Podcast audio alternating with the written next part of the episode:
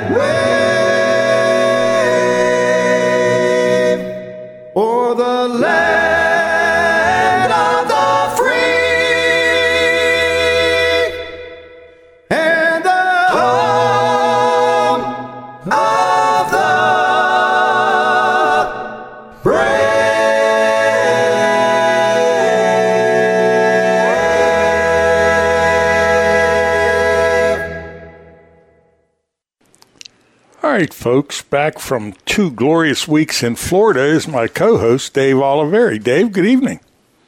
Oh well, thanks, Don. It, it was great. Had a some good time off with some some friends and had an opportunity to um, see how the other side lived. We had one little part of the trip. We went down to Jupiter Island, and each home, Don, was between thirty to sixty million dollars. But the thing on the boat tour that I found the most interesting of these thirty to sixty million dollar home, these people live in it six weeks out of the year. Well, do you think if you stayed down there, that'll let you stay in the other ten and a half months? I don't know. I said, yeah, maybe. Yeah, yeah. It was. Yeah, it was just like one was more spectacular. We went through golfer, ty- bunch of golfers, Greg Norman, Burt Reynolds' old house, but you know Tiger Woods compound. From what you could see of it, was just you know, you know, unbelievable. Then we had to go, had a chance to go see the the Trump estate over on Mar-a-Lago, Florida, and that was just you know some, yeah, just that, just you know how the ri- rich and famous actually live is is kind of amazing. But it's it's good to be back, and uh, I'll be happy to hear the roar of the engines and have dirt in my face. So back to normal. All right, back to reality. Let's get started here. Yeah, we joining us this evening, as always, is Jennerstown Speedway General Manager Bill Rebar. Boy, they had a big night there, and he'll have it all in his report. But uh, NASCAR officials were up here, and they awarded the track the fifty thousand dollars, and just an incredible evening. Billy was very, very happy, and he'll have all that in his report. Now, motorsports entrepreneur Mike Lisakowski is going to join us, and from his mouth, in his words only, is going to explain the drama that has been wrapped around him for the last couple of weeks. Yeah, just uh, we we broke it a couple weeks ago, and it was there during the Firecracker weekend, which was Mike's official last weekend at the, the Speedway. But you know, Don, you know, we talked about it for length, and for someone that has given so much to so many things, and you know, motorsports will always be Mike's first love. But you know, have the opportunity provided him uh, at this point in his life and career, it, it- like you said, it was just too good to pass up. We have a couple segments on the show with street stock top gun Casey Flegel, and I think you'll enjoy hearing from him. Yeah, when Casey's on with you, it's I'm looking forward to that one because you just never know. You know, you talk about an interesting character and things that happen. Uh, Casey's definitely one of them. But also joining us is the voice of Pittsburgh's Pennsylvania Motor Speedway, Tyler Harris. He's got some excellent interviews. One is Tim Shaffer, the uh, very successful sprint car driver. You know, he won the Knoxville Nationals. He's a Lernerville track champion, yada, yada, yada. But now he picks up a win in a late model, and he was really happy. Got some beautiful pictures from uh, Steve Scarupa, and uh, that'll all be part of our Facebook layout. But uh, he did. Tyler did a nice interview with Ben Scott from Delaware, and it's kind of funny when he went to talk to Ben. One of Ben's crew crew members said, "Well, you had an interview before, but you didn't play it." And and Tyler said, "Yeah, I think you're right. I don't know what happened." Now here's a guy from Delaware listening to the show and wants to know why Ben's interview wasn't on there. So you can bet the rent it's going to be on Monday's show. That was pretty funny. Yeah, getting back to you know Tim Shaffer, Don, Hall of Fame sprint car driver, and many many wins. Like you said, Knoxville Nationals, and we could go on and on about Tim. You know, the Steel City Outlaw, but you know he has the, his little racetrack, uh, go kart track in Aliquippa, which usually runs one Wednesday evening throughout the summer, and you know he has fun with that. But you know, now that he's not on either the Outlaws or the All Stars on a full time basis you know, he just lives down the road in Aliquippa, and he brings the 45, you know, late model out, and he's been trying. And sometimes, you know, you you knock on the door, you knock on the door. He's had a lot of seconds, and I'll be interesting to hear his comments in Victory Lane because as many times as he's won, Don, he's never won in a late model, so I'm sure it was a special moment for him. Uh, in more uh, keeping with Tim Shaffer, and this had to be 25 years ago, I was in the pits roaming around. I was the on track announcer, and I see him turning wrenches on a pure stock that was a friend of his. So Tim's love of just bare bones racing all the way up to the top of the chart in sprint cars, he just loves racing. And you got to admire the guy for pulling off that win in the late model. Well, again, we you know we can relate, and you just had the interview a couple weeks ago with Barry Audi, and you know Barry continues to win each and every week. You know, maybe in a backup car, which I'm sure there's a story behind that, which you and I were talking to earlier this morning. But to these guys, like you said, to have a racetrack or to help you know people, young or old, it, it's just like you said, it's a love of the sport.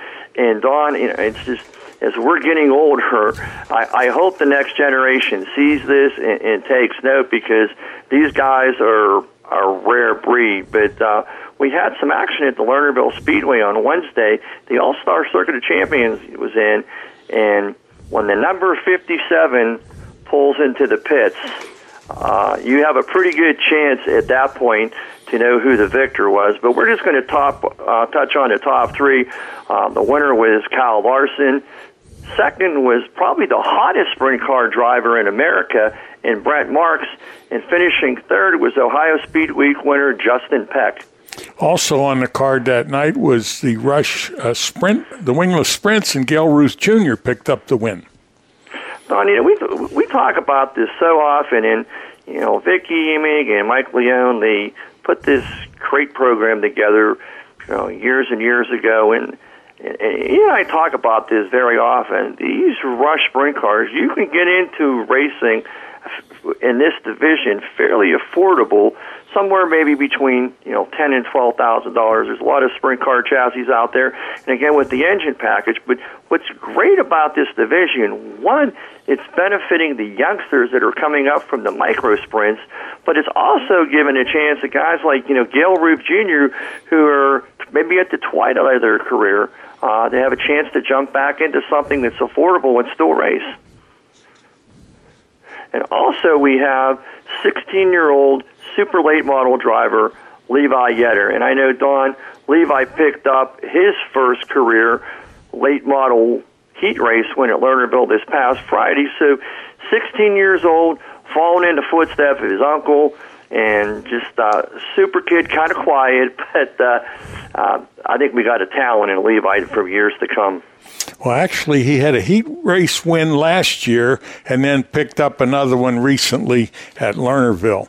Howie Balis has two nice interviews one with Jake Dietz talking about his win at Marion Center, and a very emotional interview with Brett Hutera from Latrobe. And Brett uh, kind of got uh, choked up toward the end because his grandfather had just passed away.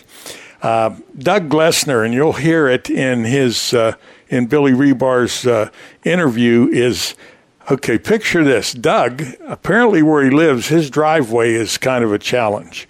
And he said his wife backed his truck and trailer up the driveway and loaded the car. So when he got home from work, all they had to do was go to the racetrack. And I'd say Ray Ann's an amazing lady, and he's a pretty lucky guy.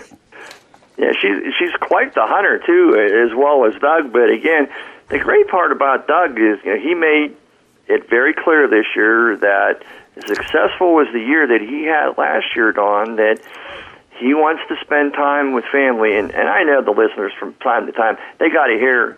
They got to get be tired of you and here and I, you and I talking about family. But like you always said, you can't put time in a bottle. And he decided, I'll race when I want to race, and when he does race, he usually ends up in victory lane. Yeah. Billy had a little fun with his brother, and again, that's in Billy's report. Now, the um, I'm changing around the way we do the victory lane interviews, and I'm going to call it Auto Racing 101 Listeners for Driver Interviews. The thought being there that if they hear their interview, and it's a good one, they'll say, wow, I'm dynamic. But if it's not, hey, I better clean this up a little bit. And like hammering away at the thing that really bothers me is when a driver says, I want to thank their, my sponsors. They know who they are. I, I just, it makes my hair, what little bit I have, stand up. It's just crazy that they don't understand that. Well, again, these people are, are the most important people. And I don't care what division you're in.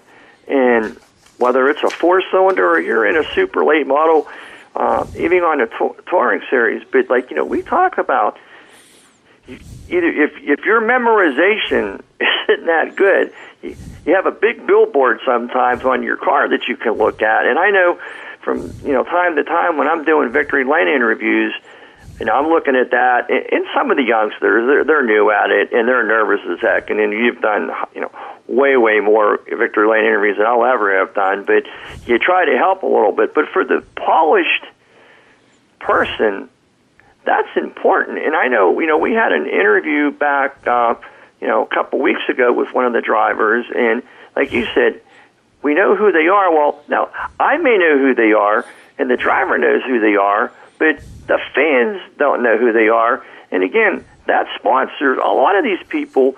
I mean, I mean, you hate to say it, and probably I'll probably get in trouble for saying it.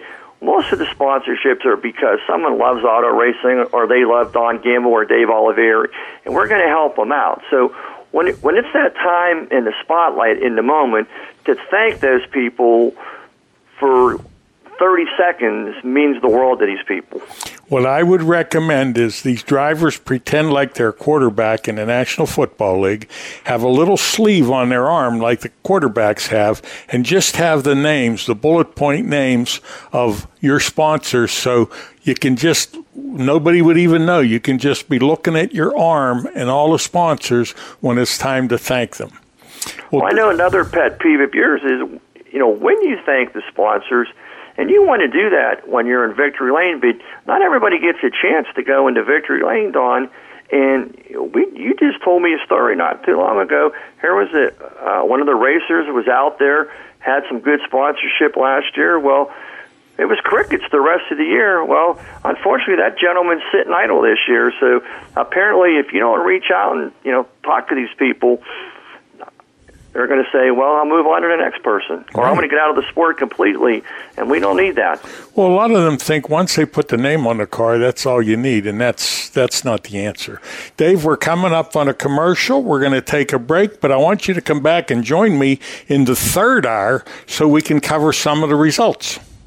Looking forward to it, Don. This is the banker Bob Thought for July the 11th. I read an article that said 75% of the world's lawyers live in the United States, and 94% of the world's lawsuits are filed in the United States. I'm not sure if this is true, but it sounds about right.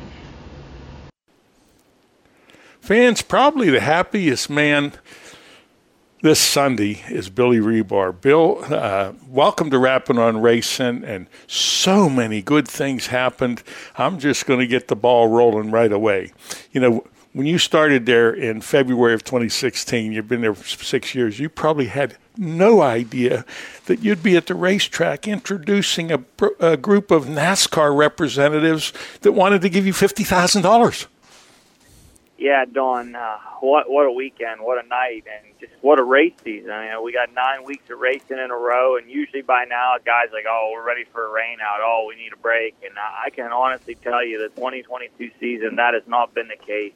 There's no place I would rather be on a Saturday night. Uh, our staff, our officials, everyone. It's just everyone's become very good friends, and just what a great group of people to be around to celebrate what we did here Saturday night with you know, winning the Advance My Track Challenge with Advance Auto Parts. And like you said, we have representatives there from NASCAR. And no, to answer your question, I didn't know we'd be here in this, this you know, six, eight years ago, but we are. And uh, just keep looking forward, and things keep getting bigger and bigger at Jennerstown. Let's talk about the crowd. And then I'd like you to segue into the food voucher situation. So the crowd was off the charts, Don. Um, Advance was very, very involved in the planning of this event, and they wanted it to be about the race fans. And initially, they wanted to do ticket distributions at six local stores, and I kind of said to them, you know, I think that's great. It's a wonderful idea. However, we need to include more people. Uh, you know, our drivers encompass a larger span than just the region right around Jennerstown. I said, we need to reach out further. And they said, what do you suggest? And I said, look, I'm going to say this. Don't look at me funny. I said, I want to make it free admission. And they said, no, you can't do that. Don't do that. Said, I'm telling you, the fans are the reason why we won this. The fans are the reason why you're bringing a $50,000 check. We need to give this back to the fans. And they all looked around and they said, okay, let's do it. And they, they gave us the blessing. We made it free admission Saturday night at the Jennerstown Speedway. And the result of that was over 6,000 fans were in attendance probably, if not the biggest crowd we've seen in eight years, other than monster trucks. Just awesome night. Um, you know, they they put on an amazing fireworks display. I mean, truly, truly fantastic. High in the sky, beautiful night for it. Had a, a band that NASCAR paid for afterwards, while everyone down. And you mentioned you alluded to the mill vouchers. The first 500 fans in attendance received a $10 mill voucher courtesy of Advance Auto Parts. 500 people, Don, 350 of which were lined up at the gate between the hours of 1 and 2, and when the gates opened at 2, they flooded the facility. Tell me about Mary Ellen, the, the young lady that was involved in uh, coordinating that.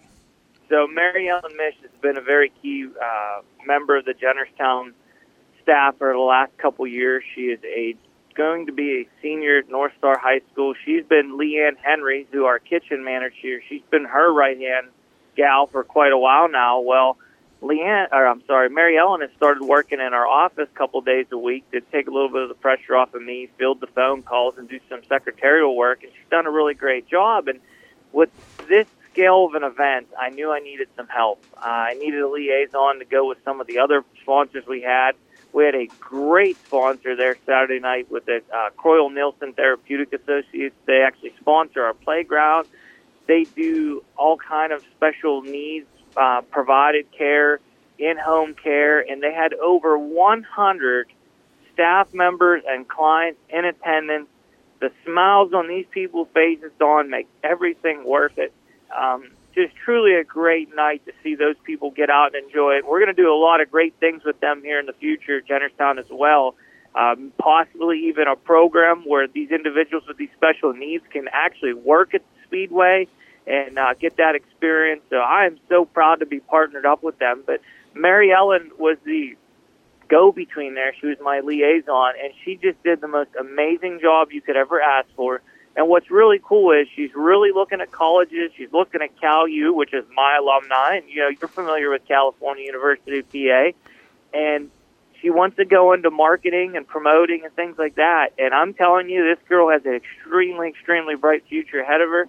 Uh, NASCAR actually offers intern programs. You have to be a junior in, in uh, college. And it was pretty funny. We're standing around afterwards, and she's talking to the Brett Tisdale from NASCAR, and she goes, "Well, what do I have to do to do that?" He goes, "Well, you just got to keep Billy to keep uh, NASCAR sanctioned for three more years when you go to college." I said, "I don't think we have to worry about that." so. How about the 50 50? $3,500 well earned to the Jennerstown Volunteer Fire Department. There every week. Once again, just like my officials, they give up all their time to, you know, protect everybody at the Speedway. That is the largest 50-50 we've seen in eight years, and uh, hats off to the fans for supporting them. And actually, uh, it, it just it's great to see this get bigger and bigger all the time. I really enjoyed Nate's pre race interview with Samantha Osborne. That was kind of nice. Yeah, we're trying to do a lot more at the Speedway. Uh, obviously, time only permits so much, but Nate's just one of the best things that's happened to Jennerstown. He brings a whole new look to that announcing chair and uh, the FloRacing. I mean, the, we're going to do a feature here real soon on all the interns that have helped out with Jared Adams, Lisa Adams, and everybody on the FloRacing team that has turned into be more than anyone could ask for in one season. I mean, there's racetracks have been doing this five, six, seven years live streaming, and they're not producing what Jared and his team are doing. And really, really proud of them and everyone else. But you know, Nate's just man, I, he I, I can't even put it into words how thankful I am that uh, two two boys that grew up together in Smith and joined the fire department and was selling tickets at Motordrome are now now a big part of Jennerstown Speedway. It's pretty awesome. You mentioned uh, the volunteer fire department. Congratulations on your latest uh, award. Oh, thank you. Yeah, I, it, for quite some time I wanted to get my firefighter one certification, which is a national recognized program, and between uh, raising a family and running a business, kind of had to put that on hold. But uh, there was there were 42 candidates and 30 didn't pass. There was only 12 of us that made it, so I'm I'm pretty proud of that. Well, congratulations again. Hey, uh, how about Bill Rebar in the booth? That's kind of a nice touch. Yeah, we've been trying to get on the microphone a little bit here and there. I mean, Preston Cope fills in a little bit, does a great job. Nate Valenti does a great job, but I got to get my mic time as well. Give Nate a little bit of a break, and uh, it, it tell you what, Don, when you have a crowd like that, and you got the amazing people, Vernon Yoder, Chad, Brad Boxer, and everybody in the booth, it, it's pretty easy to get on there and talk and have some fun. Well, Nacho Nate, I think he enjoys being up there almost as much as running his car. And then you mentioned Preston, really smooth. And when he does an explanation of something, not only is he in the booth, but he's a driver, so he can bring things to the table that some announcers just wouldn't have that background. Yeah, it's a really great uh, touch that we've added to the Flow broadcast, and, and Jared is always thinking. That kid, I, I mean, I think I don't get sleep thinking. He's beyond anything you could imagine, and he's working on something right now where uh, may not happen this year, but in the off season we're going to work on it and perfect it. That he'll actually Nate will be able to talk to the drivers in the cars, like when they're under caution, like they do in Yeah, NASCAR. yeah. So that's that's a whole new next level stuff right there, Don. Wow. I'd like some of your thoughts on Ray Ann Glessner. Uh, her husband mentioned in Victory Lane that she backed the trailer up, and I guess it's no easy task where they live, and loaded the car. And when he got home for the day, he was ready to go. Oh, the whole Glessner family. They're just great people. Uh, they they got a huge crowd that show up every week that sit together. And you know, you mentioned Doug and Rayanne. You know, they've been doing it for a couple years now. But his brother Dale, who I think it was last year, he got in a race car for the first time in like 15 years. He's been in it several times this year. He is the best dressed driver in the pit. Brand new fire suit, pristine condition. Unfortunately, he hasn't made it into Stoney's victory lane yet. I think he's got like five or six seconds. I mean, he, he's known as you know his car number's I think ten, but he's known as number two because uh, he's got a lot of second place finishes.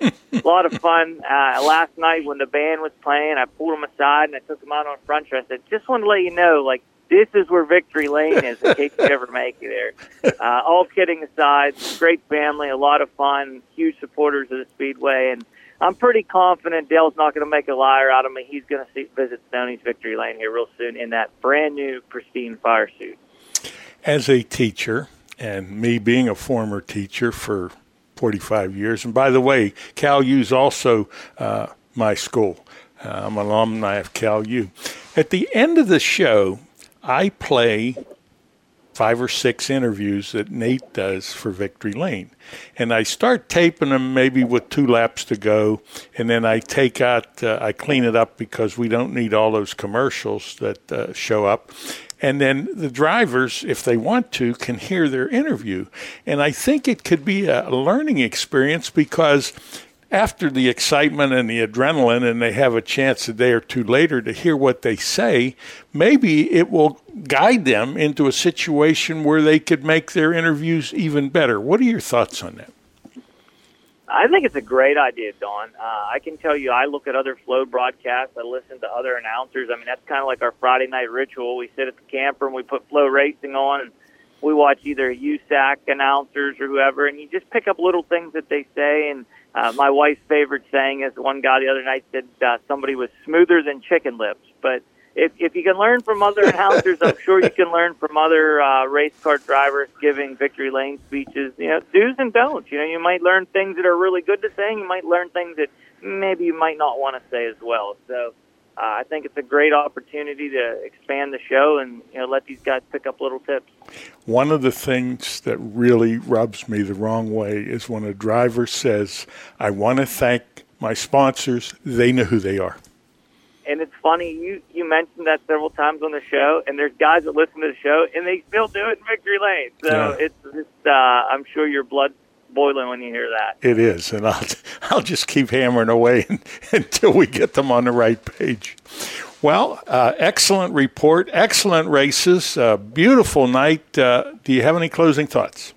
Don, I just want to thank everybody again. Um, you know, you always got the people that want to heckle and do things on the internet, and, it, and it's it's the one percent that create ninety nine percent of your headaches. And you know, we can never let that one percent ruin it for the rest of us. And sometimes that's hard because they're always the ones that are most vocal, the most loud. And you know, there's people that are no longer allowed to be at the speedway, and they hate it so much, but yet they have no problem trying to sneak in every week because they they can't stand not being there.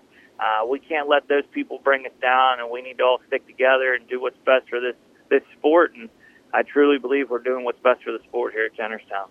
Tom Lang has a phrase for people like that. He calls them keyboard crew chiefs, where they're probably in their parents' basement in their pajamas eating Doritos and they're trying to tell you how to run the, the speedway. Yeah, that's right. A couple of years ago at the banquet, I had a, an old textbook and I wrapped it in a thing I found on the internet. It says "How to Run a Speedway" by everybody on the internet. You know, and I was reading it during the winter. But uh, you know, all kidding aside, nobody's perfect. We make mistakes, but we do our best. And uh, as long as everybody has the the best interest of the Speedway in mind, that's what we're going to keep doing. Well, it's a wonderful evening Saturday. I want to thank you for being with us, and you have a nice weekend. Thanks, Don. This portion of today's program is brought to you in part by Curtis Power Solutions. I want to tell you a little bit about Area Auto Racing News. Nice uh, newspaper. It covers a lot of good stuff. Some of the writers Dave Moody, Ernie Saxton, Walt Weimer, Chuck Bollinger, Dave Dragovich, just to name a few. As a matter of fact, Bollinger, Dragovich, and uh, Weimer have been part of Rapping on Racing for many, many years. You can get 50 issues for $56. But what I like best is the digital subscription, which is $45. Really neat uh, paper. If you need more information, you can give them a call at 609 888 3618. That number again for Area Auto Racing News 609 888 3618. You won't be disappointed.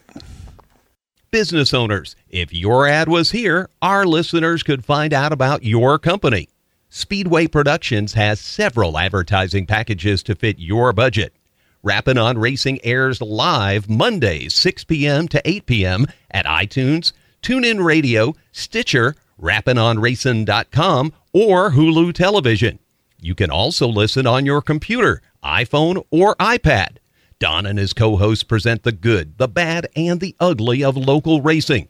The two hour show features local track reports, special guests, driver interviews, and all of the national racing news. Check out the show and let us know if you are interested in becoming a marketing partner. For additional information, call 412 999 6625 or email rappinonracing at gmail.com. Hi, this is NASCAR driver Josh Berry, and you're listening to Rapping on Racing.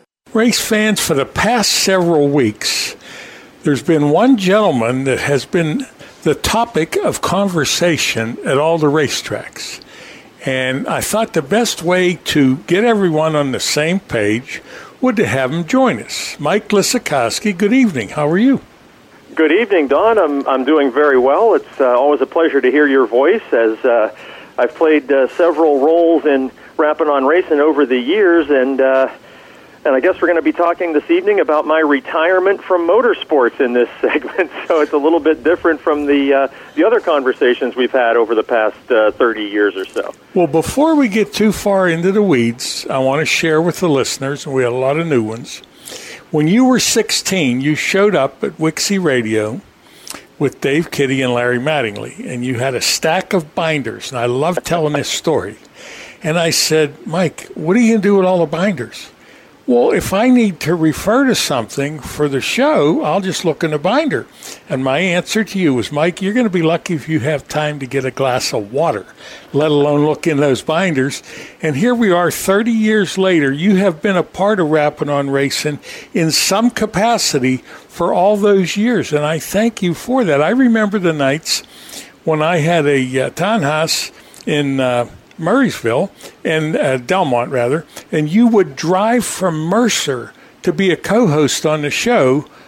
But as a perk, I would always take you somewhere and feed you, and I knew the way, the way to your heart was through your stomach. and and that remains true. Yes, uh, food yeah. is still very very important to me, and and rapping on racing was very important to me. You know, from uh, from about age ten or eleven, I became an absolutely loyal listener and I remember working up the courage to dial in the number and answer a trivia question for a prize, uh, and be on the air for you know a minute and a half to. Uh, uh, to win something, maybe tickets to a race, and, and answer a trivia question. And just five or six years later, uh, after becoming a loyal listener, uh, I was on the air, as you mentioned, for the first time. So I thank you very much for uh, for making that transition from uh, fan of Rapping on Racing to contributor. I never knew that trivia question story. I thought I knew everything. well, not. I, go ahead. I, I, the first time I ever called Rapping on Racing, and this kind of brings things full circle in our conversation here, uh, Jean Lynch, who created the Ohio Speed Week concept, uh, would always offer on that week two free tickets to any of the nights on Ohio Sprint Speed Week.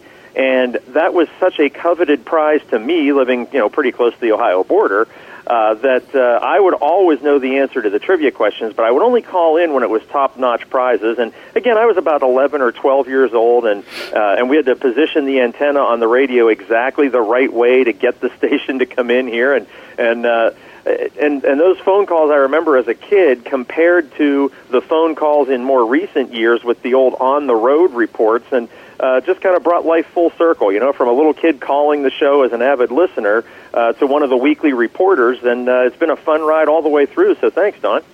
We have covered a lot of things, and I really appreciate your involvement.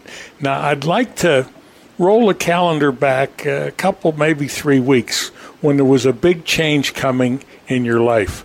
How and when did this all get started? Uh, the how is a bit mysterious, so I'll try to bridge that gap for everybody. And the when is actually sort of tragic. Uh, as serving uh, the position of general manager at Lernerville Speedway, uh, I began to get phone calls from a woman who had previously attended some of the corporate seminars that I teach as a sort of hobby and second line income uh, during my off seasons. Uh, I've I've taught marketing and public relations and fundraising and sponsorships and uh, over the past 10 or 15 years, I've been hired by chambers of commerce and downtown business associations and various other organizations to come in and, and teach these seminars and topics to their constituents. Uh, and a woman from central Pennsylvania, I, I guess two people actually from the same company, had attended two of my seminars years ago. Uh, with working at, at Jennerstown and Lernerville in recent years, I hadn't had much time to uh, uh, to do those things during the racing off season. So, uh, looking back several years, they were so impressed by the material and, and the things that I presented uh, that when a vacancy opened up in their organization in central Pennsylvania, she started to call me and she said, "We think you're the right guy for the job."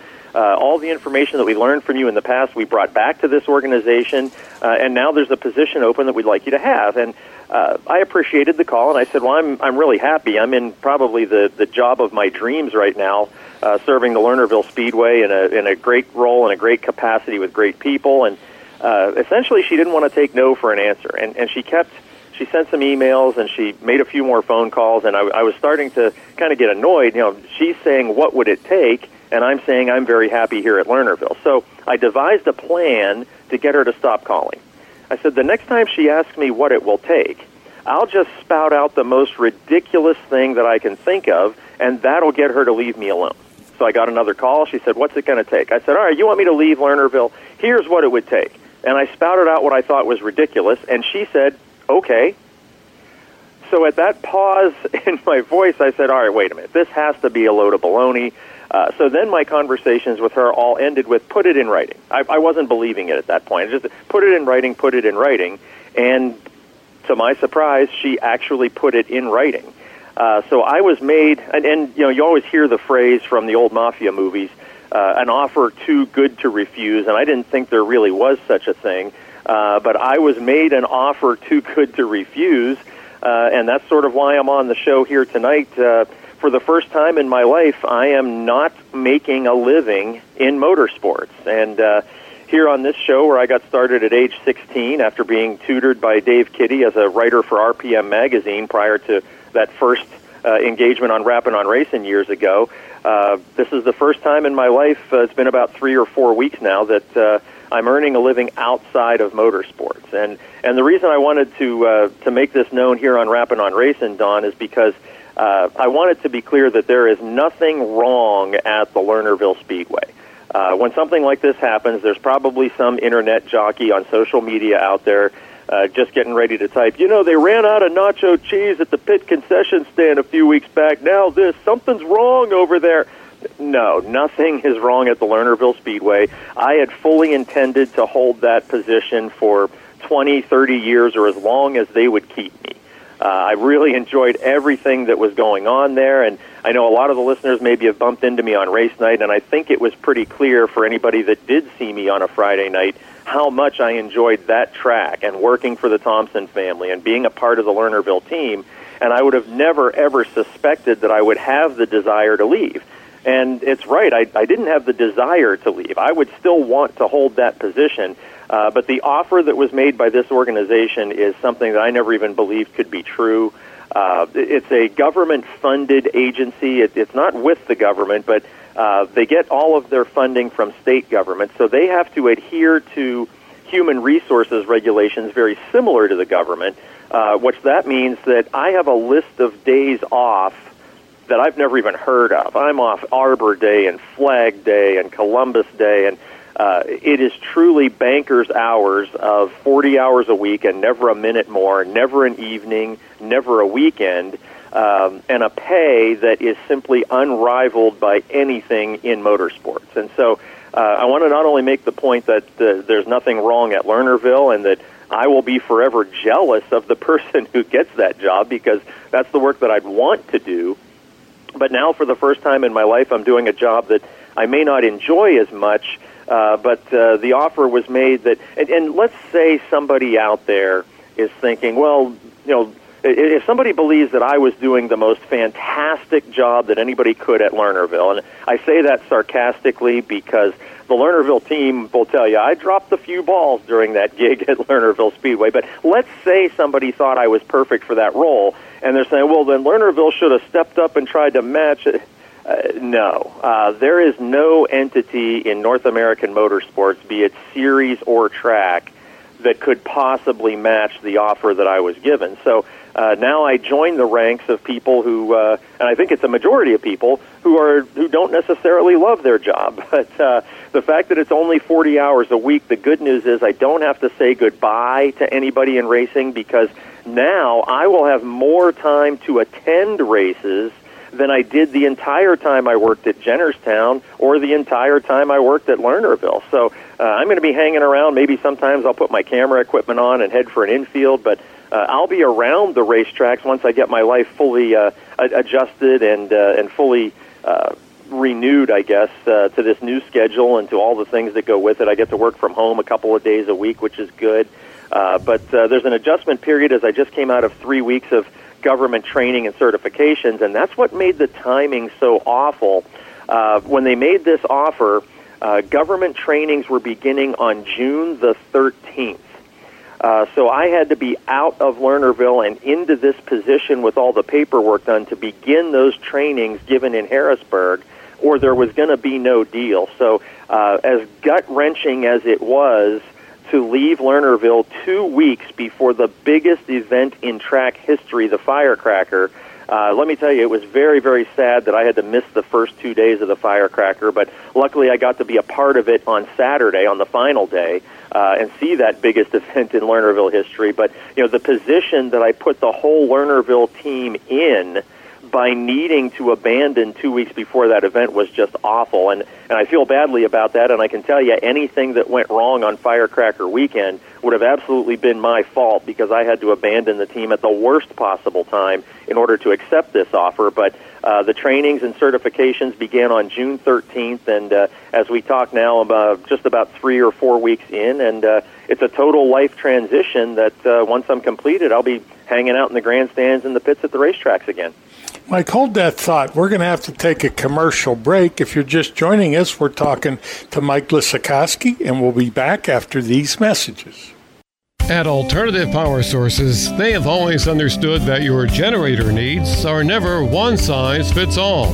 They are still the local generator company you have come to know and trust, but with expanded resources and expertise as a subsidiary of Curtis Power Solutions Company, part of the Indel Power Group. As a Curtis Power Solutions Company, they offer quality brands such as MTU, Kohler, Southeastern Power Products, and Yamaha generators. They bring more experience for working on complex projects such as engineering and design services for data centers and healthcare facilities.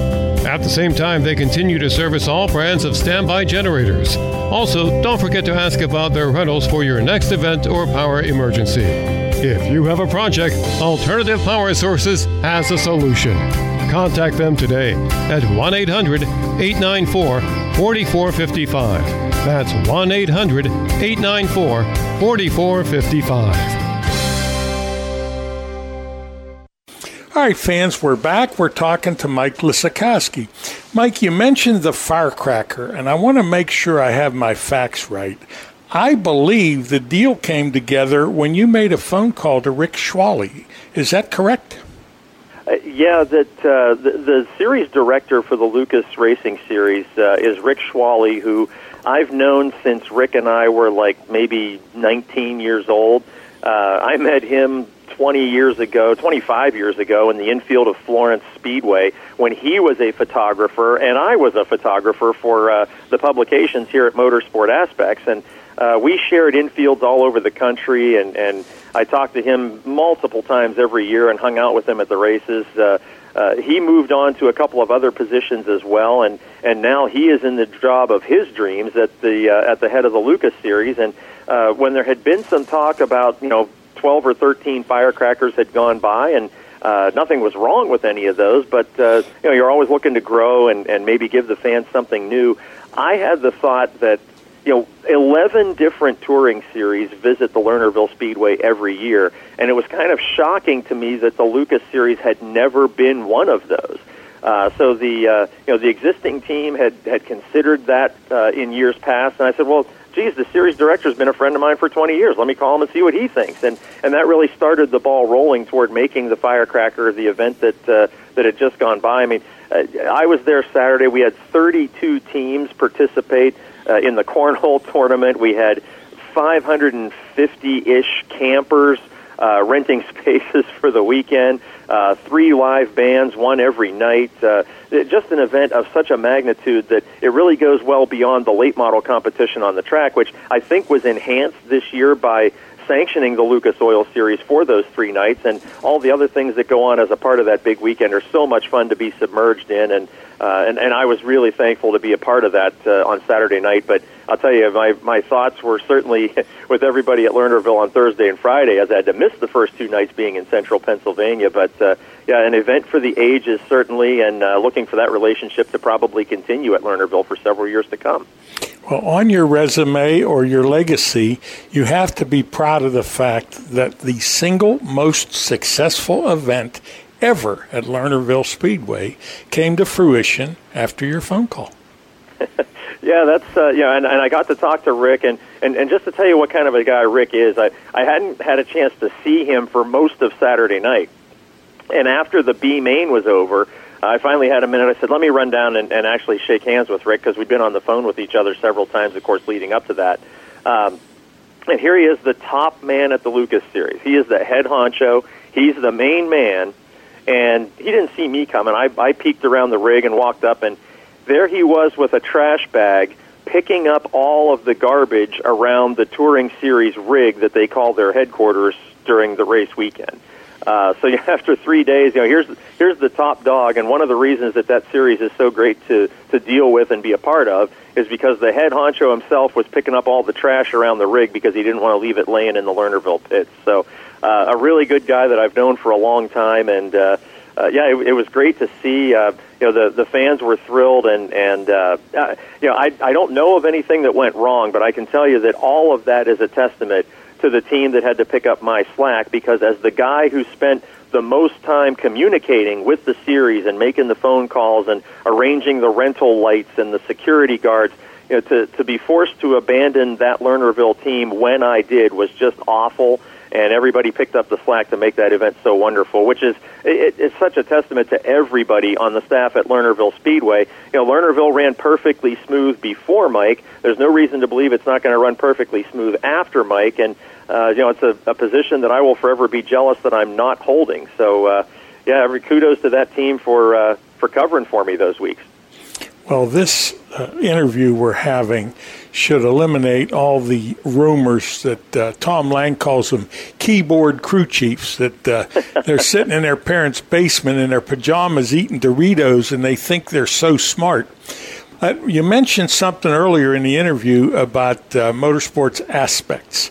Now, what is that? And I'm sure that based on your 40 hour week, it will continue.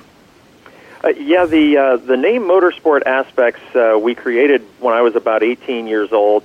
Uh, we published the Oval Track annual magazines that were sold in 13 states across the country for about five or six years. That was how I made my living initially uh, in the sport of racing as a teenager with a, a business that I started, and later after uh, the internet sort of uh, hurt the print industry to the point where the Oval Track annual no longer existed. Uh, Motorsport Aspects was the business name that I used in traveling all over the country, uh, renting out my services as an announcer, a broadcaster, a public relations specialist, uh, you know, media relations, uh, sponsorship consultation. All the work that I did for National Touring Series for 15 or 20 years went under that name of Motorsport Aspects. And you fast forward to present day, and you mentioned my uh, my cushy, easy 40 hour or so week now, which you know I'm trying to grow accustomed to that after working 60 and 70 hours a week in the racing industry for all these years.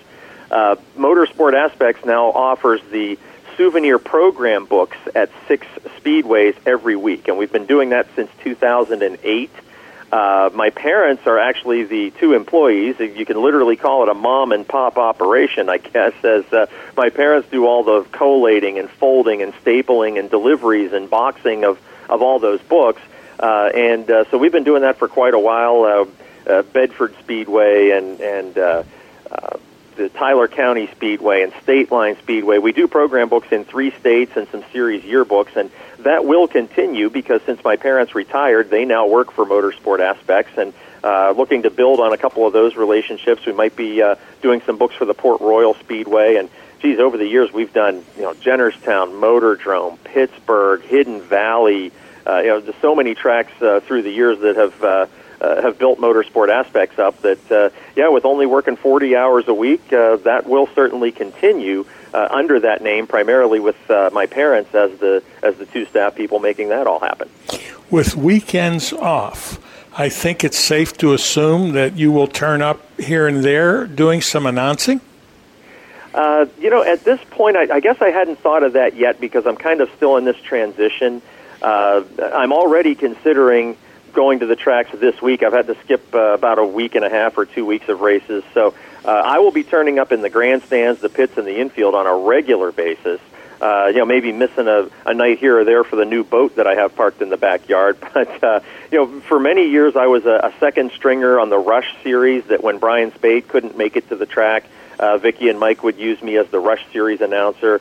Uh, you know, I've, I've filled in at virtually every track, and uh, you know, by the time I get really settled in this position, as we're only a, a week out of my training, uh, you know, we'll probably be almost to August by the time I have a routine going here, and and that brings the season pretty close to an end. But you know, by 2023, you know, if, if tracks are in need, I could see that. Uh, uh, filling up some weekends for me, you know, maybe if uh, if Big E at Lernerville has to take a night off, maybe I'd be the announcer there. Or if uh, Gary, Gary or Jason and the PR team need a night off, maybe I could fill in at Lernerville. Uh, you know, if Tri City uh, is missing an announcer for a week, I spent uh, a full season up there when Merle reopened that track. Maybe I could fill in for a night there, and uh, so yeah, there there might be some opportunities for that. I think for this season, it's going to be uh, more a matter of just getting my life adjusted because there are some changes. I have to uh, make a trip out to the. Uh, uh, to the 17 counties served by my organization in the central part of the state at least one or two days a week. So uh, we'll have to see how that goes. But uh, yeah, I, I might choose the uh, the Greg Wheeling schedule, that uh,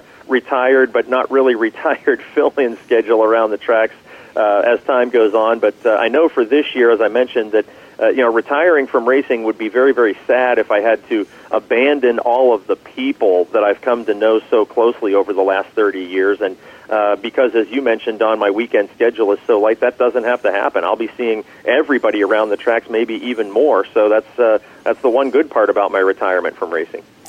Well, would I be leaning on our friendship if I ask you for an occasional uh, interview on one of your trips to one of your tracks?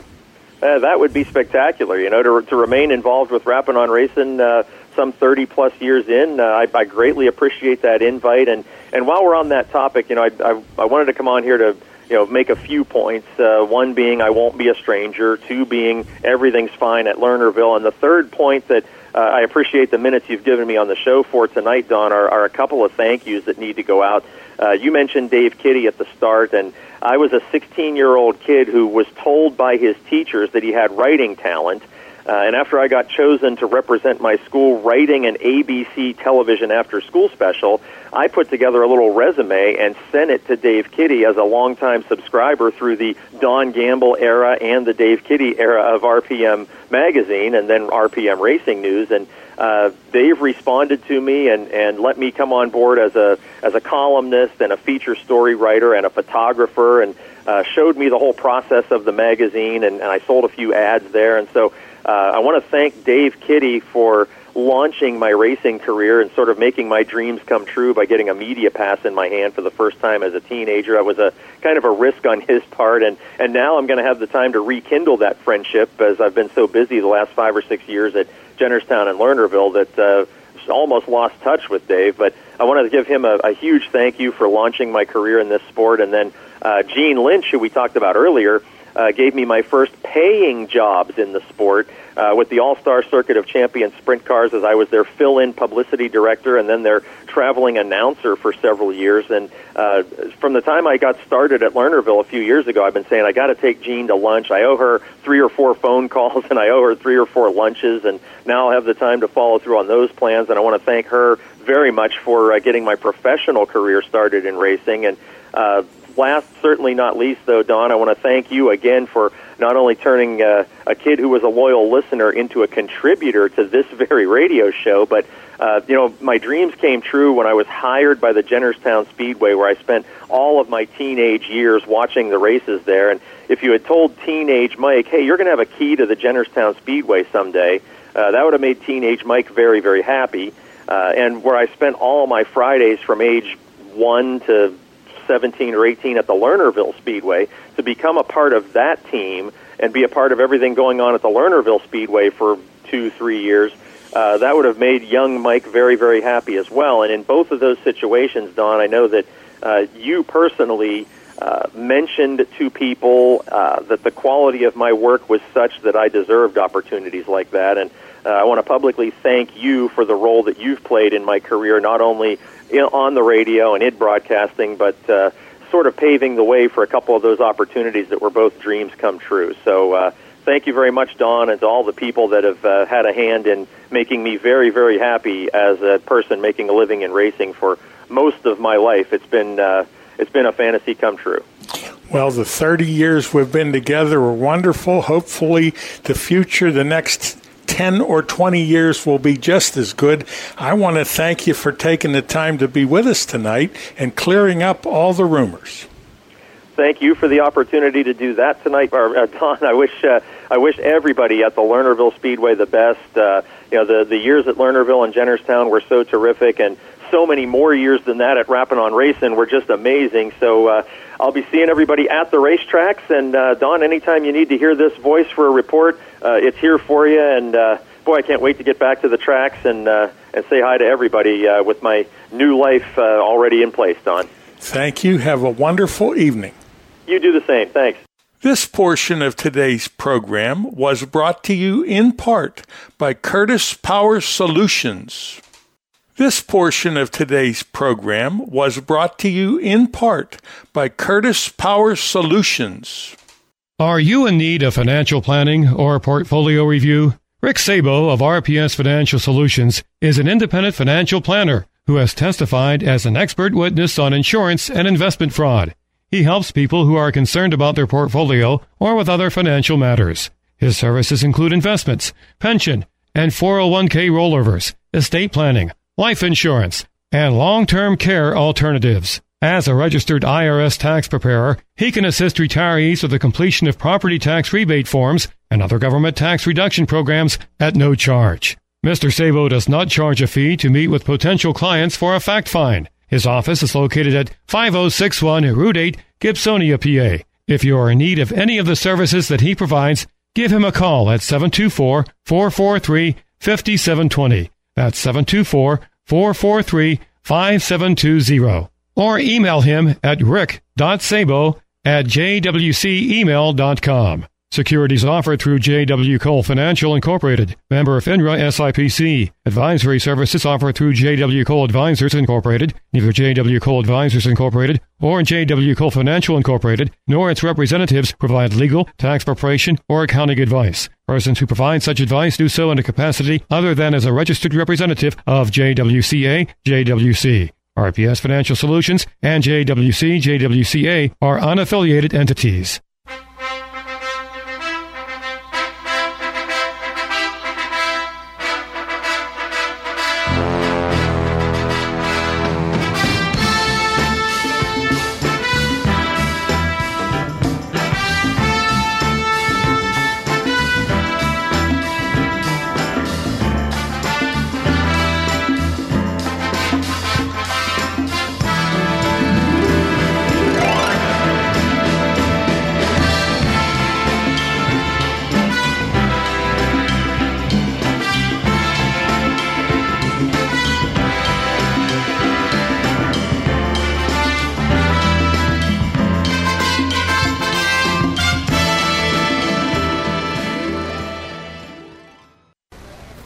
Down here in Stoney's Beer Victory Lane, Casey Flegel climbs out of his race car. Winning both Saturday and Sunday night back to back wins as he sweeps the weekend.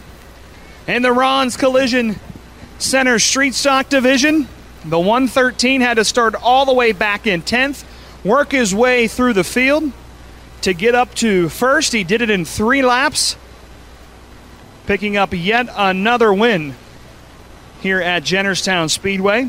This 113 car has been really good in this division for quite some time. Casey, come on over here, man. You start 10th. You have to work your way through the field tonight. You were wasting no time to get out in front.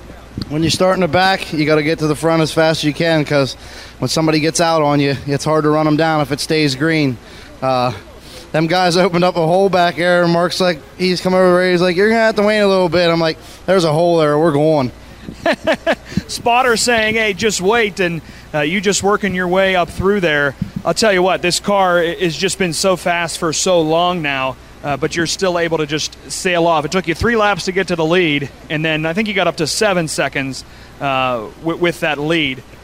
How much fun are you having driving this race car? Well, ten to go, it got a it got a terrible vibration, so I eased up on it pretty pretty good. Uh, I just ran it hard enough just to try to keep pace because it was vibrating real bad. I think our bushing's going out of transmission again. We had trouble with it last couple of weeks, but when that's what I told Mark. I said, you know, he tells me, you know, let up, let up, let up. When a car's handling that good, it's it's too much fun to drive.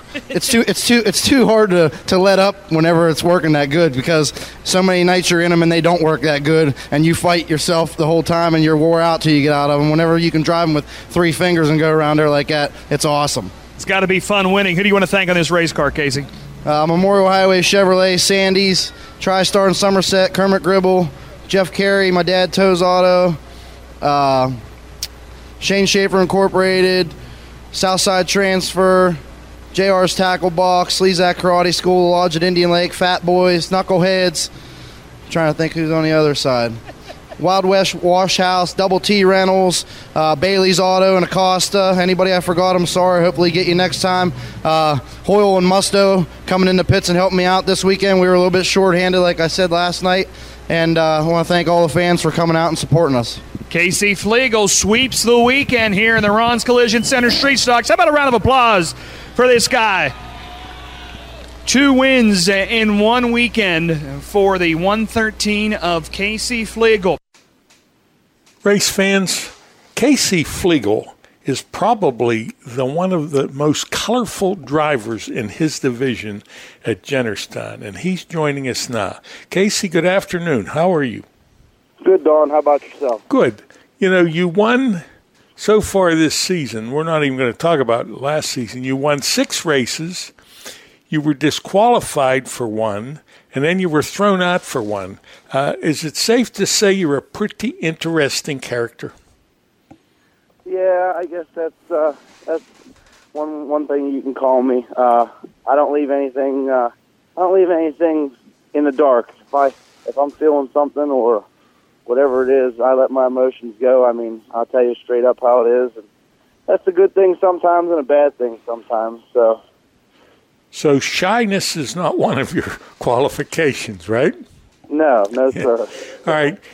Now, obviously, you're an excellent mechanic and you're always helping somebody. I mean, some of your stories about helping these four cylinder guys is incredible. From time to time, you'll jump in one of them if a guy can't be there and you go out and win the race. It was a deal where you actually rebuilt or built a guy a new car between Saturday and Saturday, and he went out and won the feature. But if you were um, an, analyzing who is Casey Flegel, what would your opinion be of this guy winning all these races? Well, that's the thing. Uh, you know, I I grew up. Uh, Barry Audie's my uncle, so growing up watching him race. I mean, I've been going to Jennerstown since I was a baby. You know, so from the time I was from the time I was old enough to watch and understand what was going on, watching him win. I mean, he Barry Barry he uh, eats, sleeps, and breathes race cars and racing, and um, I try to mirror myself off of him. I mean, I know how many people he helps out, and uh, how many people wouldn't be at the racetrack if it wasn't for him. And uh, I'm just tr- doing my best to follow in his footsteps. I mean, I know, like this year, just this year, there's three cars there, uh, two four cylinders and a Charger car that wouldn't be there without me. I mean, I built two car, two four cylinders this year from from nothing in from Saturday to Saturday, and uh, then I got Josh Musgrave bought a uh, Charger car, that uh, Torino car, and actually he's running my the Charger motor that I ran whenever I ran Chargers. So I just, you know, if people want to people want to race, I do anything I can to help them out. Well, obviously Barry has been an excellent role model, and uh, that race where he got intentionally put out of the race and put up on the wall, that was a bad deal. But he handled it like a gentleman. You know, he probably should have went on and knocked the guy in the nose, but he didn't. Uh, uh, he wasn't happy with what hand, happened, but he handled it properly. He did. He did. Yep. But Barry's Barry's been in that situation, unfortunately, quite a quite a few times over the years. Uh, I don't I don't seem to handle myself quite as good as he does yet, which I think everybody kind of knows that. Uh, but I'm getting a lot better. I'm getting a lot better. The, the more the more I'm there, I calm down a little bit. Uh, but nobody wants to see anybody's car get junked up or wrecked up. You know, especially especially nowadays. I mean, the way the economy is and the way racing is. You know, racing was dying, dying sport, and it's just so expensive. It, it's you never want to see anybody, even even if even if you hate the guy, you never want to see somebody with tore up equipment because you know what it takes to have that car, you know, at the track every week, and it just it sucks whenever it happens.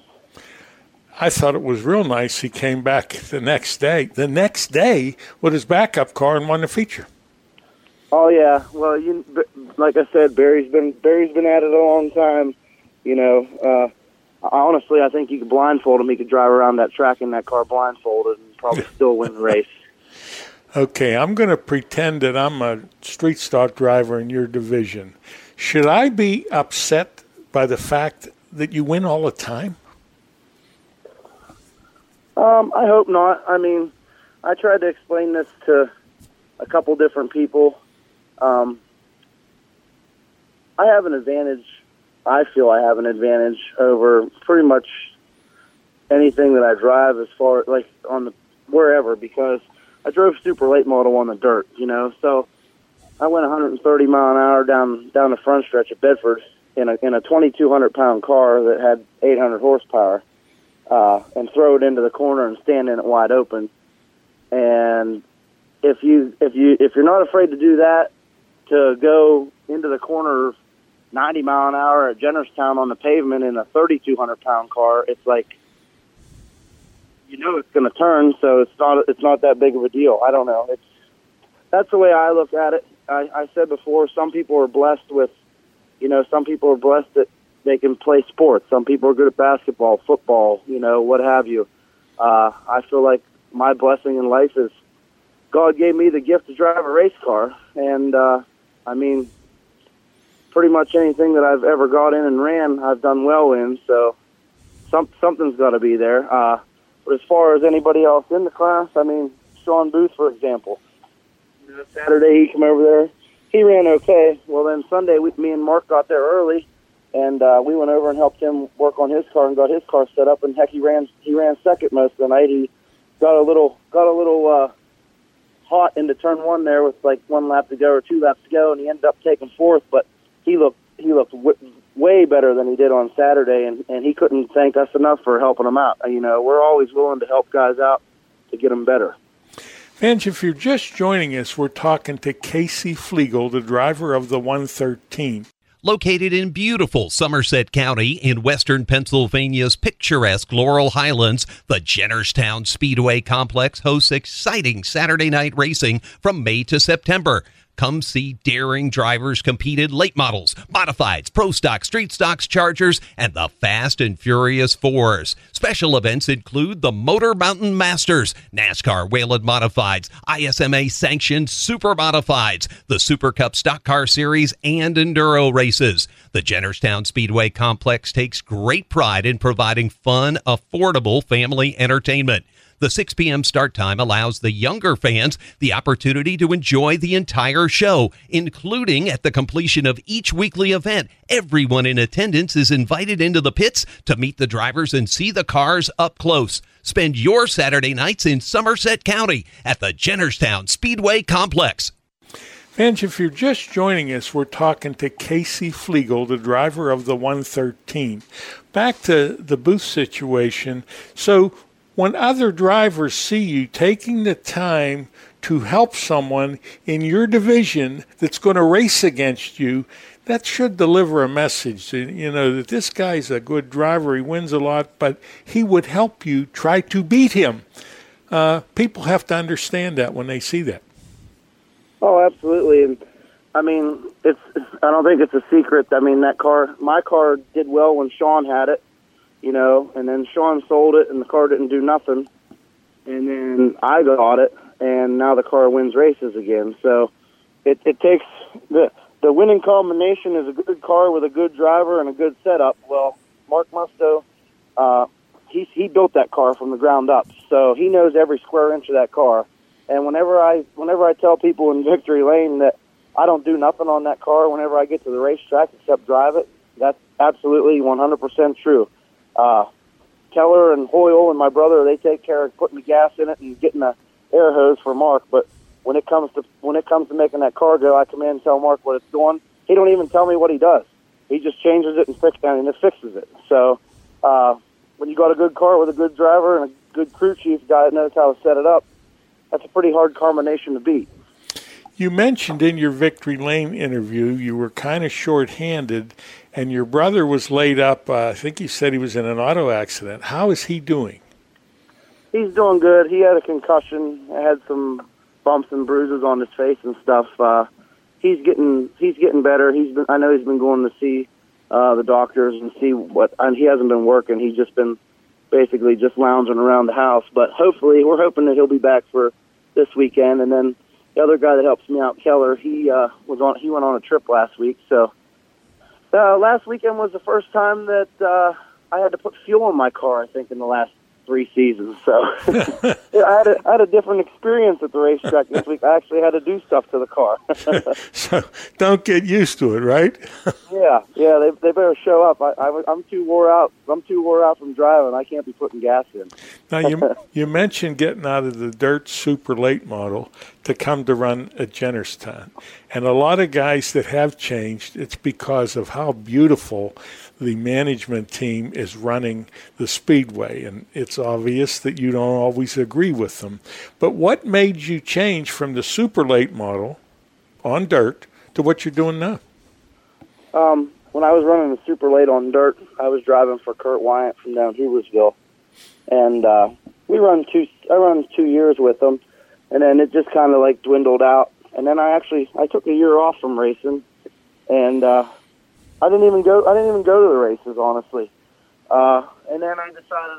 Somebody said about going to Bedford one night, and I said, "Yeah, I'll go along." Well, we ended up. In, of course, I ended up in the pits, and you know, and then I'm helping people down there. I'm like, "Yep, I'm going to build another car." So that was a that was a Friday night at Bedford. Actually, I I come home. I come home that Friday night and uh, went to the bar in Central City there, and one kid was in there that I used to race with back in the day, and he said something about racing, and I said, "Well, you, do you want me to race?" He said, "Oh my God, yeah, I want you to race." I said, "All right." I said, "Well, I'll have a car for next weekend. You going along?" He said, "Yeah, right. You ain't gonna have no car by next weekend." I said, "Oh yes, I will." I said, "You want to? Are you gonna go along if I have a car?" He said, "If you have a car, I'll go along with you." And uh, Sunday, that was Friday night. Sunday, I sent him a picture. I actually bought my old four cylinder back that I ran, the last four cylinder I ran. I bought it back and uh, I said, I, guess, I hope you're ready to go to Dog Hollow on Friday because Bedford was off. And he goes, You got to be kidding me. How did you do that? And I said, Hey, if I tell you I'm going to do something, I do it, buddy. But you were still on dirt. Dog Hollow. St- okay, now the, the decision to go from the dirt to the asphalt. So I took that car to, to Dog Hollow that Friday night and destroyed it. Oh. so uh, Sunday, Sunday afternoon, I had another shell here that was just a eh, just a shell. Actually, it still had inspection and everything on it. You could have you could have put plates on it and drove it on the road. So Sunday afternoon, I come back here. I gutted that I gutted that car, cut the cage out of my race car, put it put it in that car, took motor and tranny out. I had the car ready to race by Sunday night by myself. So then I went over. I went over here. Here we are back to back to Uncle Barry again. I go over to Barry's that week, and they're on me. Why don't you come race pavement? What are you scared? What are you scared? And they're on me, on me, on me about racing pavement. And I'm like, I don't know, I don't know. I said I'd like to try it, and uh, so I said, well, I got a welded tranny in there. I can't run a welded tranny on the on the pavement for for the posi. I said it'll probably it'll probably explode it. So I didn't even tell my uncle Barry or none of them. I came back home Friday night. I'm in the garage tearing the tranny out of my car to take spider gears out of the transmission to put it in to make it a non-posi. So Saturday morning, I get up and I take the car out the driveway just to make sure everything's going to work and stuff because I'm going to Jennerstown to race. Well, I made it halfway out the driveway and the transmission grenaded. so I show I show up over at Jennerstown. I, well, actually over at my uncle Barry's house, and uh, I said, they said, "Where's your race car at?" I said, "I was bringing it." I said, "But they, uh, thank you. They, um, the tranny went out of it, and uh, they said, "No, uh, you're lying. There ain't no way." Uh, I said, "No." I said, "I said, I swear to God." I said, "I just put the tranny in." And I said, "I ran it out the driveway, and the transmission exploded." And my buddy, friend of mine, was with me. He goes, "No, he he really did." He, he they're like, he's like the fluids running out all over his dad's driveway. He said he was frustrated, and we jumped in the truck and we came over. We're going racing. So then I put another tranny in it and got it ready for the next Saturday. And I showed up over there. It looked like I had a four wheel drive four cylinder compared to them guys, you know, because on the dirt you want them high so they don't bottom out because the track's rough. well, on the pavement you want them as low as you can. Well, it was uh, it was it was quite the thing to witness. And then uh, I ran that week and I loved it. So we come back and I didn't have a lot of money, so heated the coil springs up with the torch and had my brother sit on the court, sit on the corner, and yeah, that looks like it's low enough. Went around all four corners and then ended up running the rest of the season over there. And then then uh, it just progressed from there. Built a new car for the following year, and just been moving up ever since. And the rest is history. Hey, we're uh, way over our time on this, but let's take a minute to thank your crew and your sponsors. Yeah, I, I I prepared for this moment for the first time in my life. Everybody probably laughs at me whenever I'm in victory lane and I go um um um um um because I can't remember I can't remember everybody who's on the car without walking around and looking at it. But first and foremost, uh, got to thank Mark Musto, Hoyle and Keller, and my brother for coming in the pits and busting their butt on that car every week, and uh, Musto coming over to the garage during the week and helping get it ready. Uh, Memorial Highway Chevrolet of Somerset, TriStar Motors of Somerset, my dad Toes Auto, my grandfather Baron Trucking, Sandy's, Knuckleheads, Fat Boys, the Lodge at Indian Lake, Somerset VFW, Kings and Queens, Keystone Wheel Polish, Shane Schaefer Incorporated, Southside Transfer, Sleevax Karate School, JR's Tackle Box, The Paint Shop, Wild West Wash House, Elite Kitchen and Bath, Blackburn Marine Distributing, Double T Rentals, Team Force, Zambo's Tree Service, Bailey's Auto, Roof Garden Market, Painter's Kettle Corn, Indian Lake Realty, Bodies in Motion, Jeff Carey and Associates, Cornerstone Raceway, Snyder's Corner Store, Showtime Entertainment, Home Team Graphics, Advanced Auto Parts of Somerset, Harker Road McGee Appliances, Grind Service Center, Rocket Rick Tunes, and Wheel and Lighting. Now, how am I supposed to remember all that in Victory Lane under the emotions? There's no way. And uh, having a little note card, uh, but you know, sometimes you say, if I missed anybody, I'll get them next time, which is generally the following week. Now, to get that many sponsors, do you have a PR department at Toes Auto? How do you get all those people involved? Um, lots of them, lots of those people on there have been friends for years. Huh, that's another thing, Don. When I was running dirt, I didn't have many sponsors. Uh, I had a couple family members would float me a couple bucks, or whatever. But when I switched over to the pavement and started winning races over there, I don't know what it is about Jennerstown or what it is about being on the pavement, but people come to me and want to give me money. Like I don't even have to go ask.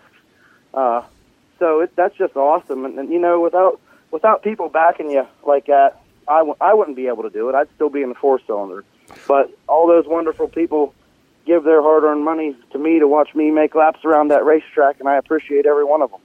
Well, Casey Flegel, that's a nice problem to have, and I want to thank you again for being with us for Rapping on Racing, and have continued success.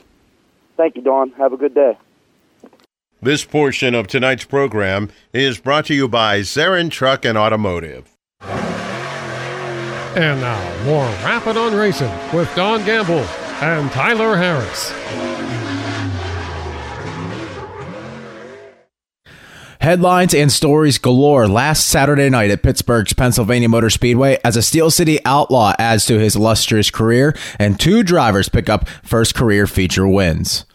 Starting in Roark Automotive Rush Dirt Late Model Competition, it was only a matter of time before Tim Shaffer would pick up his first career Rush Dirt Late Model feature win. It was a privilege and an honor to have this conversation with Tim in Victory Lane. He's done the wing dance many times, but tonight, maybe he'll do a roof dance for us here at Pittsburgh. No, he's going to go ahead and climb down. Driver out of Aliquippa, Pennsylvania, the Steel City Outlaw, Tim Shaffer, gets it done here tonight at Pittsburgh's Pennsylvania Motor Speedway. Welcome back. Uh, long time no see. You get it done. How about that? Wow, that's awesome. Uh, it's hard to explain how much that means to me. A lot of people think it's just a late model crate race, but uh, you got a lot of great guys running here, and, and for me to, to win one, it's just feels so great, and uh, we work very hard to do it. And uh, yeah, Bordery and Jim and Hope and everybody that's helped out on this thing. I mean, I got a couple new guys come on board, and you know when you start running good, it seems like you get some good help. You uh, you've done this so many times. You've been in victory lane so many times, and to see you with a smile on your face like that, and electing to take the victory lap with all that you've done in your career, and you saying how much it really means something. It's amazing. Uh, you know, it's just it's my car, and we've worked on it and figured it out. And, and this ain't something easy. I'll tell you, this is a hard deal to figure out, and uh, there's so much to a late model. You know, there's a lot to a sprint car too. But you know, I, that's all I've done all my life, and this is like a new challenge, and it's fun again, and uh, this is awesome. Thanks.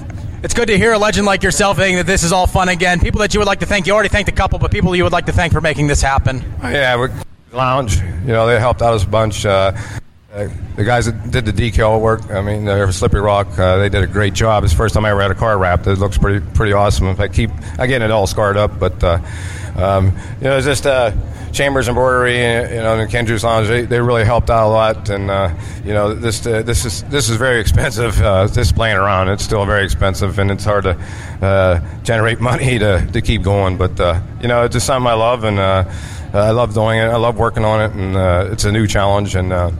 Uh, just hope there's more to come. You know, this is a pretty neat deal, and, and for me, I'm telling you, it's a hard deal to come out here and win. It's not easy. Ladies and gentlemen, let's hear one more time for tonight's feature winner of the Rourke Automotive Rush Dirt Late Models, the Steel City Outlaw, Tim Shaffer. Tim Shaffer joins a stout list of drivers as he becomes the eighth different winner in nine feature Rush late model events this season. Second belonged to Pittsburgh's Mike Reft and Dan Lepro, who led the first 13 laps of the 20 lap feature event, would have to settle for third in his first race in a new to him Rocket XR1 chassis. Rounding out the top five were West Virginia natives Cole Petrell and Philip Bubeck. Honorable mention goes to Brandon Burgoon, who got back behind the wheel of the Ken Chernick owned 5X car on Saturday night. It had been six years since the two time super late model track champion competed in a race, and he was credited with 11th. Heat race winners included Dan Lepro and Ben Scott, who made the trek all the way from Delmar, Delaware to compete with us on Saturday night. The Cheplick Packing Hobby Stocks were the main attraction on Saturday as it was round three of the Cheplick Packing mini series, a $500 to win feature event. Cody Catellas had dominated the first two rounds and proceeded to dominate the third round until the car lost power after starting first and leading the first five laps. Frank McGill claimed the lead and led the remaining 15 laps, avoiding cautions and overcoming restarts along the way. We caught up with an excited Frank McGill in victory lane. Ladies and gentlemen, he beats me to it, climbing out of his car is tonight's feature winner of round number three for the Cheplick Packing Hobby Stock Mini Series. Driver out of Pleasant Hills, Pennsylvania. That is Frank McGill.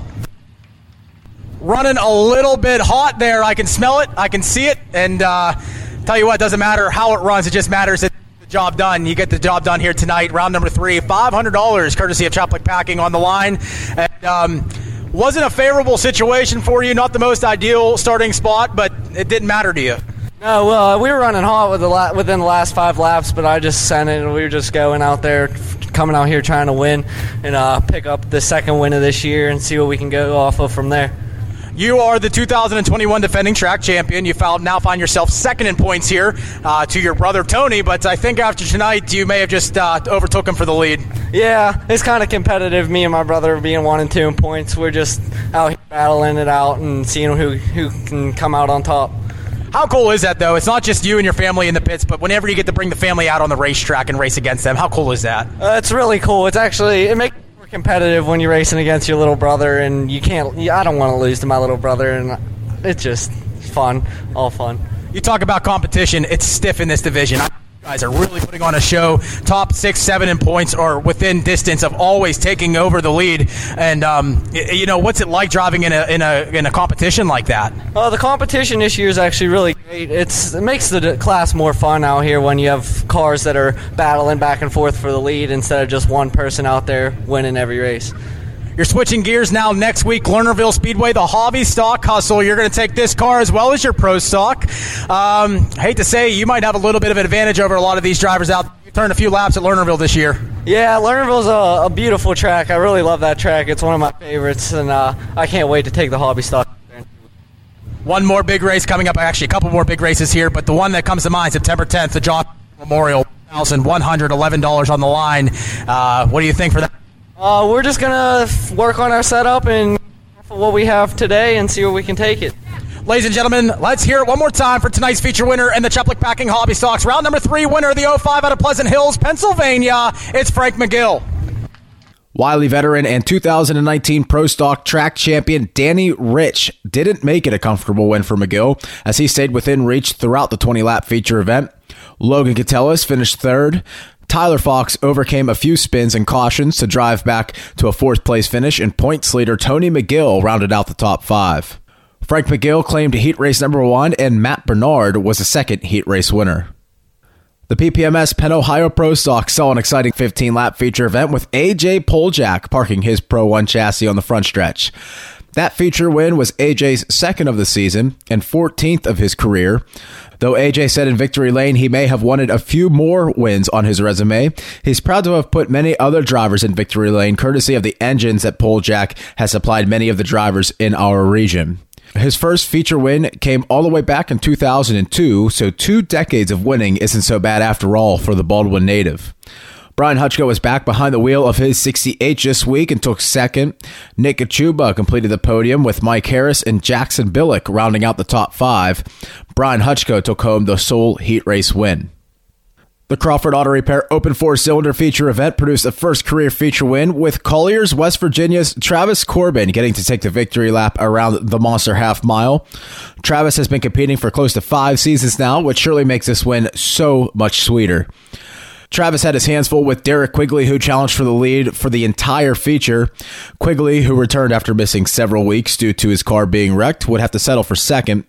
Andy Garlinger returned behind the wheel, uh, this time behind the wheel of the Susie Rudolph's number 55 Chevy Cavalier. The two time track champion and all time winningest four cylinder feature winner finished third, with the points leader Craig Rudolph finishing fourth. Travis Corbin was also the heat race winner. Last but certainly not least was the always safe flagging and traffic control Young Guns, as it also produced another first career feature win. 13 year old Zoe Knight topped a field of cars made up of all but one female competitor. A very excited young woman described what it's like to be a winner. Yeah, I'm really excited that this happened. I've been really working forward to this, and I've I'm just happy that I got my first win. And when asked if she's going back to school to brag about her success, Yeah, I am. Second went to points leader Emmy Laboon, who battled Zoe clean and close even after Knight made the pass for the lead midway through the race.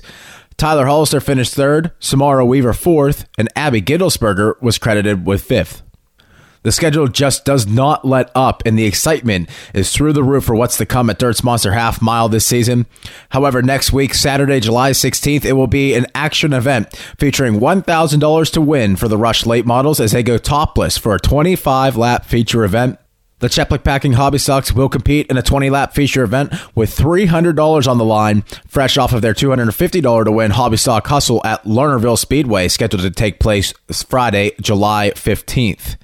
The open four cylinders will run for an inflated purse and double features for the young guns. The Penn Ohio Pro Stocks will be off so that they can compete at the Steel Valley Pro Stock Nationals at Sharon.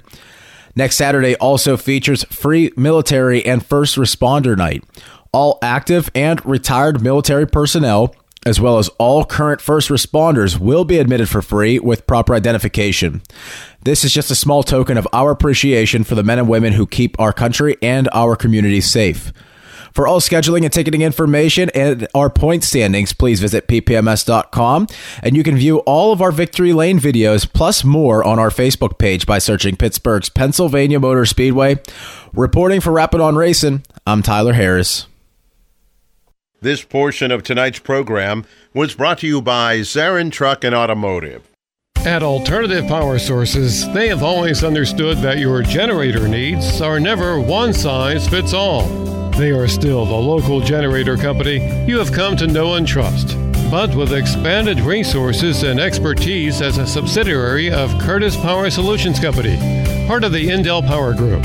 As a Curtis Power Solutions company, they offer quality brands such as MTU, Kohler, Southeastern Power Products, and Yamaha generators. They bring more experience for working on complex projects such as engineering and design services for data centers and healthcare facilities.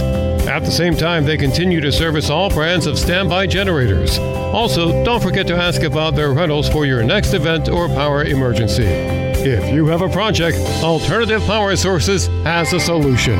Contact them today at 1 800 894 4455. That's 1 800 894 4455. I want to tell you a little bit about the On Point Beer Distributor. You know, they're kind of excited. They're providing Butler and the surrounding areas with some great service and even better beer. Why don't you stop by and check out their selection? They can't wait to meet you. They're only nine miles from Lernerville Speedway, a great place to pick up beer on the way to the track. The customers say it's wonderful and friendly service. They highly recommend the place. On Point Beer is located at 154 Freeport Road, only minutes from Lernerville Speedway. If you like the good service and the good beer, stop in and say hello. If you want to call ahead, their number is 724 285 6298. It's owned and operated by a veteran, a former Marine. Stop in and see what they have.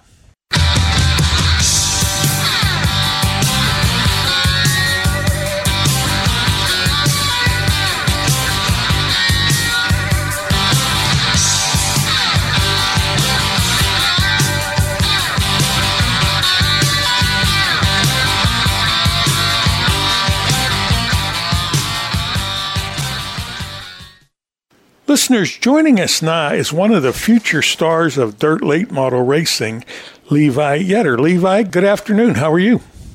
Uh, good. How are you? Good. I'm going to refer to some nice notes that uh, Jaron Steele had in Trib Live uh, about a week ago. He's an excellent rider. I always enjoyed uh, seeing him when he'd come to the track. Now, he mentions that you still have a learner's permit, so you don't even have a driver's license yet, and you're in your second year of competition with some of the toughest drivers in the area. How do you feel about that? Uh, it's it's pretty different. I mean, it's like doing this at a young age is kind of like a like a dream, and it just kind of happened so quickly that surprised me. But I'm definitely having fun at it. Well, that's quite a commitment from your mother and dad to, to make the sacrifices they're making so you can do this. Now, your uncle is a two, Kenny Sheltonbrand is a two-time uh, champion at Lernerville, and I'm guessing I'll, I'll, ask you, how'd you pick your number? Um, so that was my uh, grandfather's number, and uh, I just felt like I should carry on that number for him way back when, before his accident, uh, I raced with him at Schmucker's in Lernerville. He was quite a nice guy. It kind of runs in the family. There's an awful lot of nice people in the Shelton brand family. Um, When you uh, when Lucas came in, uh, wow, some of the best in the country were there. Some of your thoughts on how you were going to deal with that. Um, so going into the weekend, I kind of just wanted to be uh, real calm and uh, kind of take in the moment because I mean, last year when we came in, I was getting pretty like anxious and nervous because it was first time racing with all of them. But this this year, I wanted to enjoy it and really take the take it in of what I'm actually like, who I'm racing with and stuff. Now, prior to the late model, did you do go karts? Yep. What At Blairsville Speedway. What was the adjustment like from a go kart to all the power uh, in a late model? That that had to take some time. Yeah, I mean it's completely different, but like it, it just like I don't know, kind of clicked with me, but it's completely different. I mean, just the horsepower is like we ran like 15 horsepower in go karts. Like it's just a crazy amount. When I think of the uh, go kart drivers that have moved up and become very successful, two r- very recognizable ones would be Dave and Dale Blaney. I mean, it seems like go kart drivers have a more a smoother uh, eye-hand co- coordination thing, and and they're usually successful in most of the venues that they run in. But a majority of them go right into sprint cars. What made you? Well, I, I I'm as answering my own question. What made you go into late models? Well, your your uncle, very successful, two-time champion. Had you ever thought about any other type of venue other than the late models?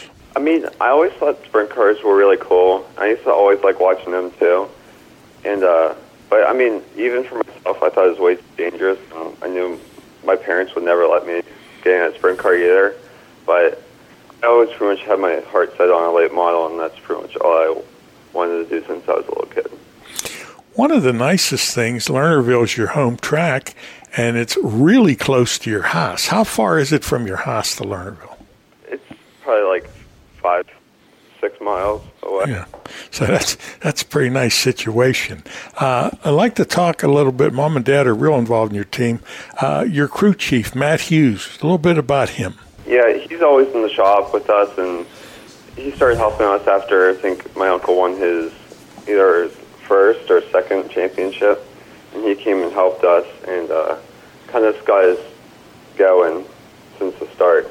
And he's pretty much put it all the time and hours, same as me and my dad. And with him working on my uncle's car too, it, it's a lot of work for him. So I really appreciate all his help and stuff. So you basically stole Matt from your uncle? Uh, it's kind of, it's like we're kind of sharing almost. Now, are both cars in the same garage? Uh, yes, they are now. What do you mean now? Where were they before? So my uncle had his own place, and we had my own place up at my dad's uh, business. But this winter, we um, we bought a new race shop, and now we are both in the same like shop now. Very good, very good. Um, you know, it takes a lot of people to put something like this together. Uh, you you want to mention some of your sponsors? Uh, yes, uh, CRS Contracting, Rosebrook, um, Throw Concrete, Mr. Water Heater, VP Race Fuels, and uh, Nature's Depot. Very good. And those are the people that help pay the bills. Um, how about Mike Norris? Uh, what he's he's part of your scenario here. Uh, what uh, what's that all about? Mike Norris has been helping you, uh, like when you first started. A little bit about uh, that scenario. Um, yeah, so I I first met him in my first stampede in my first year. So I met him at the end of that year, and we kind of talked during that like off season. But um, the start of that next year, he helped me out like tremendously with just how to drive, like how to like drive in the slick, and like just giving me a lot a lot of pointers that I didn't know since I was like a new upcoming driver. Well, he had the same scenario when he started. He started when he was 16 years old, and he told me they didn't know anything, and look where he's at. So if he's giving you some advice, that'd be good advice to listen to. Um, if you, fans, if you're just joining us, we're talking to Levi Yetter, 16 year old driver uh, in his second year competition in the late models. Um, what does it feel like, whether it's qualifying or heat race or something like that, when you're racing against uh, Brandon Sheppard or Tim McCreadie or Tyler Erb or uh, Ricky Thornton? I mean, when these guys come in, they race all over the country and they race four or five nights a week, and you're running against them. Does that cause you any concern? Uh, sometimes it stresses me out, especially like right before qualifying when you're like lining up right behind them or they're right behind you and stuff. And it's like you try not to mess up or anything because you, you, know you need like the best time possible because you're racing with the top guys. And it's kind of like just stressful because they're like right behind you, so you really can't mess up. Well, one of the things I've seen over the years when a new guy comes and they're racing with him, they'll check you out to see if they'll be comfortable racing beside you, in front of you, behind you. And once you establish that respect, it's a whole new ball game, and you're good to go.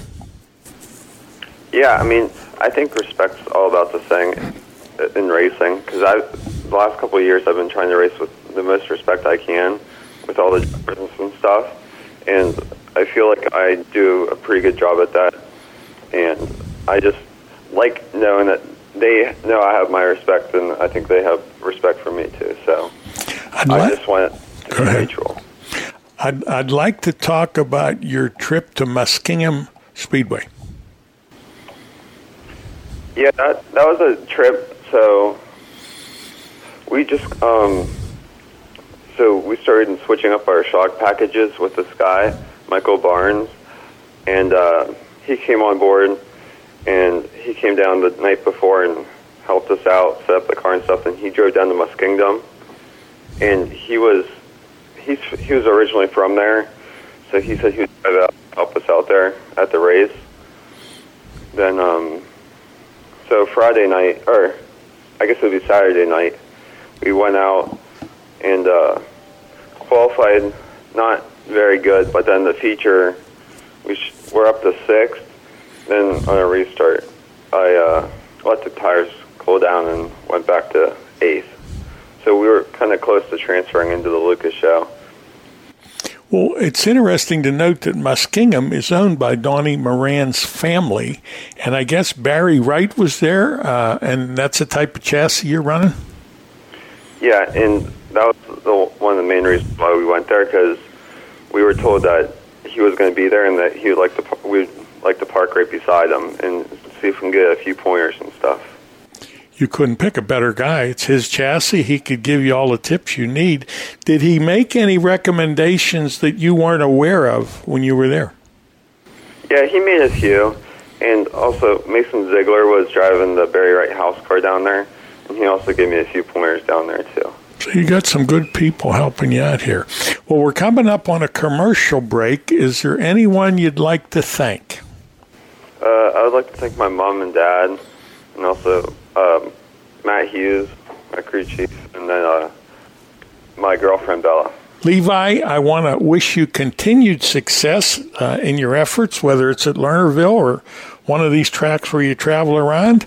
And uh, I see a feature win coming this season. How do you feel about that? Uh, I sure hope so. I can't wait. Well, thanks again for being with us. You have a nice afternoon. This portion of tonight's program is brought to you by Pittsburgh's Pennsylvania Motor Speedway. Are you in need of financial planning or portfolio review?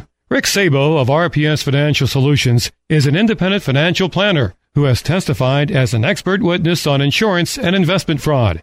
He helps people who are concerned about their portfolio or with other financial matters. His services include investments, pension, and 401k rollovers, estate planning, life insurance, and long-term care alternatives. As a registered IRS tax preparer, he can assist retirees with the completion of property tax rebate forms and other government tax reduction programs at no charge. Mr. Sabo does not charge a fee to meet with potential clients for a fact find. His office is located at 5061 Route 8, Gibsonia, PA. If you are in need of any of the services that he provides, Give him a call at 724 443 5720. That's 724 443 5720. Or email him at rick.sabo at jwcemail.com. Securities offered through J.W. Cole Financial Incorporated, member of FINRA SIPC. Advisory services offered through J.W. Cole Advisors Incorporated, neither J.W. Cole Advisors Incorporated or J.W. Cole Financial Incorporated, nor its representatives provide legal, tax preparation, or accounting advice. Persons who provide such advice do so in a capacity other than as a registered representative of JWCA, JWC. RPS Financial Solutions and JWC, JWCA are unaffiliated entities.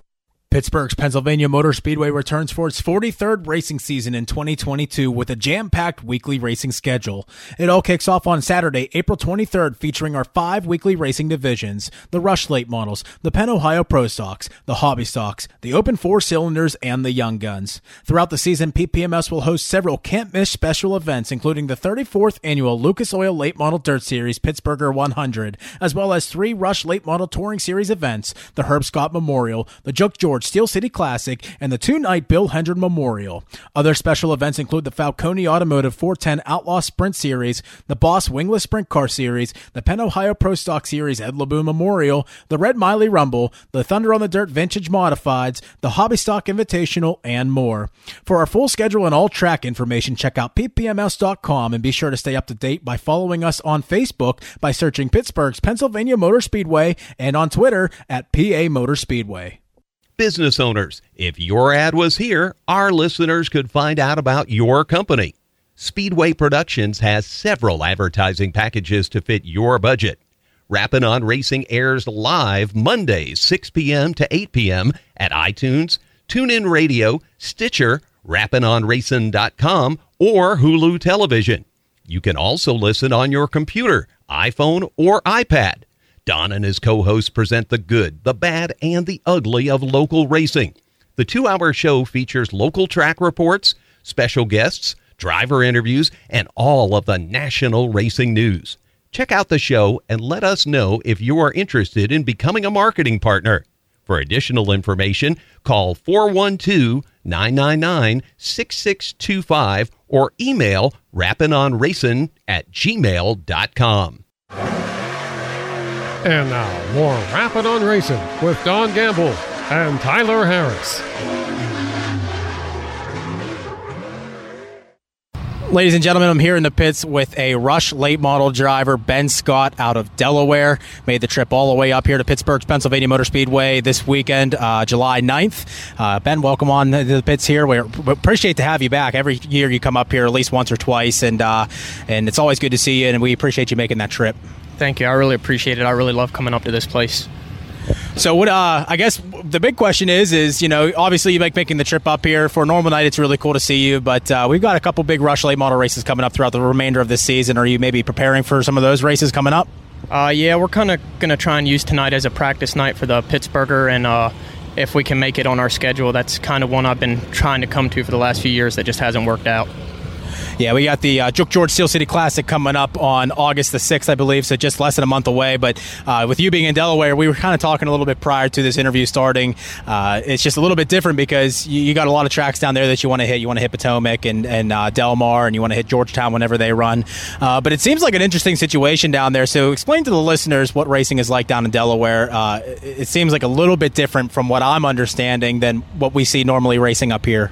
Um, yeah, over at Delmar, new guys taking over, and it's kind of cut the racing way back. We're racing five or six times this year, and they're prepping the track a lot different. It's a lot harder on tires and stuff like that. And then Brett Deyo runs Georgetown, which he does a really awesome job. He just runs so many places with the Short Track Super Series. They're kind of on a really limited schedule to five or six times a year, so it kind of takes racing out of our hands in Delaware. So we just got to travel every single weekend and. Uh, and even when they do race, Delmar's gotten so hard on uh, tires this coming weekend. You know, we've all talked about we're taking the three-hour trek to go to Potomac uh, because at Delmar we're just burning three tires off if you know every single night, and that's just kind of gotten hard on the budget. I believe last year when we talked, you hadn't yet gotten a feature win in these uh, Rush Late models yet, but I think that's changed uh, since the last time we spoke. So uh, tell us where it happened and how it happened. Uh, Delaware International Speedway, uh, the first race of the year there, we uh, we had a really good night. Just everything seemed to go our way. We drew the number one to start the night, and uh, won our heat race, and then we got the invert to start on the pole, and uh, we had a really good race car, and the track was kind of one lane, so I just hit my mark, stayed on the bottom, and we picked us up a pretty big win. And you're currently second in points at a track too. You're having a fairly successful season. Sounds like you're staying real consistent. So uh, talk to the fans about uh, where you're at in the point standings and everything like that. Uh, yeah, right now we're running second at Potomac Speedway. I think we're six or eight points behind Kyle Hardy, so that's really tough. And we're in the top five at Delaware International Speedway. We should be leading the points there. We just kind of had a, a rough night there, the last race they had, so that just put us a little bit behind the eight ball. But we've got some more racing, so our goal for this year was really to just pick up a points championship and uh, my dad and all the crew you know we've got a deal. If we can pick up a points championship it's looking like we may follow the whole rush tour next year. Well that'd be really cool to see. Uh, Vicky Emig, uh, Mike Leone always put on a real nice program for the rush program. So if you're following the weekly points tour uh, it'd be really cool. Uh, Logan Robertson comes to mind as a, as a driver from around your area that uh, follows the rush tour this year and uh, has been proven to be pretty successful. So it'd be great to see you definitely on a full-time basis or at least more frequently than once or twice a year it's always cool when you come up here you're in cahoots with uh, a, a pretty recognizable names down there. Um, talk to us about uh, how you kind of got into racing and how your family kind of got into it.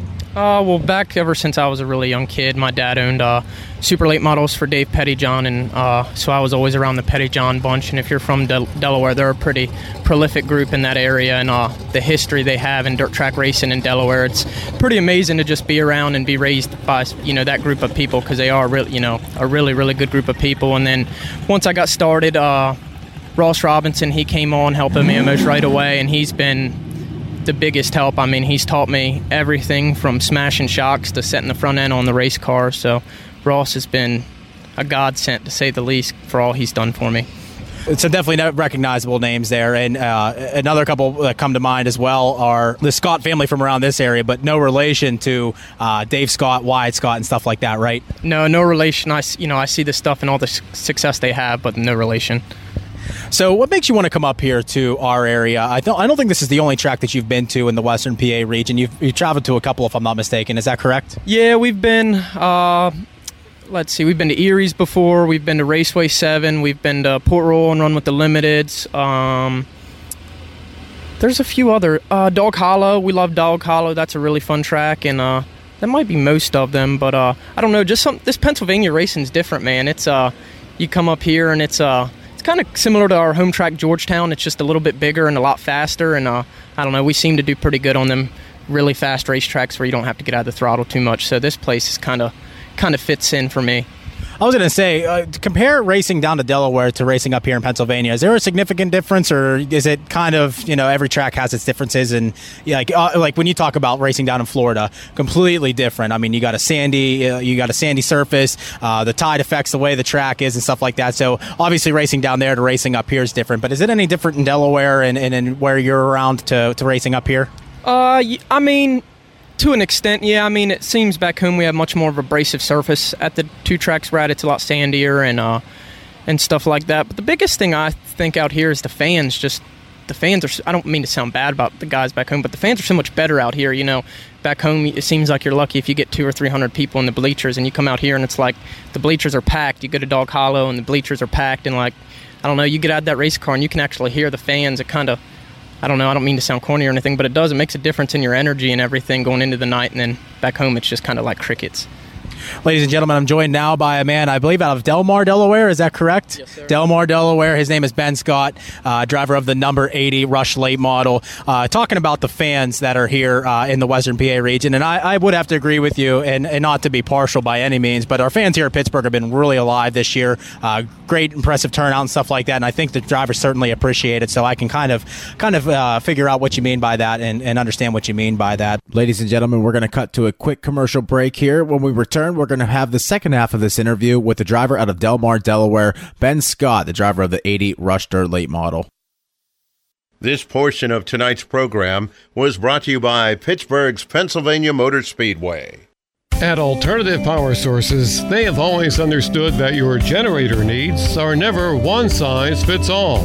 They are still the local generator company you have come to know and trust but with expanded resources and expertise as a subsidiary of Curtis Power Solutions Company, part of the Indel Power Group. As a Curtis Power Solutions company, they offer quality brands such as MTU, Kohler, Southeastern Power Products, and Yamaha generators.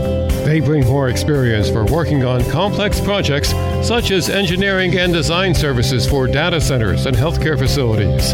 At the same time, they continue to service all brands of standby generators. Also, don't forget to ask about their rentals for your next event or power emergency. If you have a project, Alternative Power Sources has a solution. Contact them today at 1 800 894 4455. That's 1 800 894 4455. Located in beautiful Somerset County in western Pennsylvania's picturesque Laurel Highlands, the Jennerstown Speedway Complex hosts exciting Saturday night racing from May to September. Come see daring drivers compete in late models, modifieds, pro stock, street stocks, chargers, and the Fast and Furious Fours. Special events include the Motor Mountain Masters, NASCAR Whelen Modifieds, ISMA sanctioned Super Modifieds, the Super Cup Stock Car Series, and Enduro races. The Jennerstown Speedway Complex takes great pride in providing fun, affordable family entertainment. The 6 p.m. start time allows the younger fans the opportunity to enjoy the entire show, including at the completion of each weekly event. Everyone in attendance is invited into the pits to meet the drivers and see the cars up close. Spend your Saturday nights in Somerset County at the Jennerstown Speedway Complex. And now, more Rappin' on Racing with Don Gamble and Tyler Harris.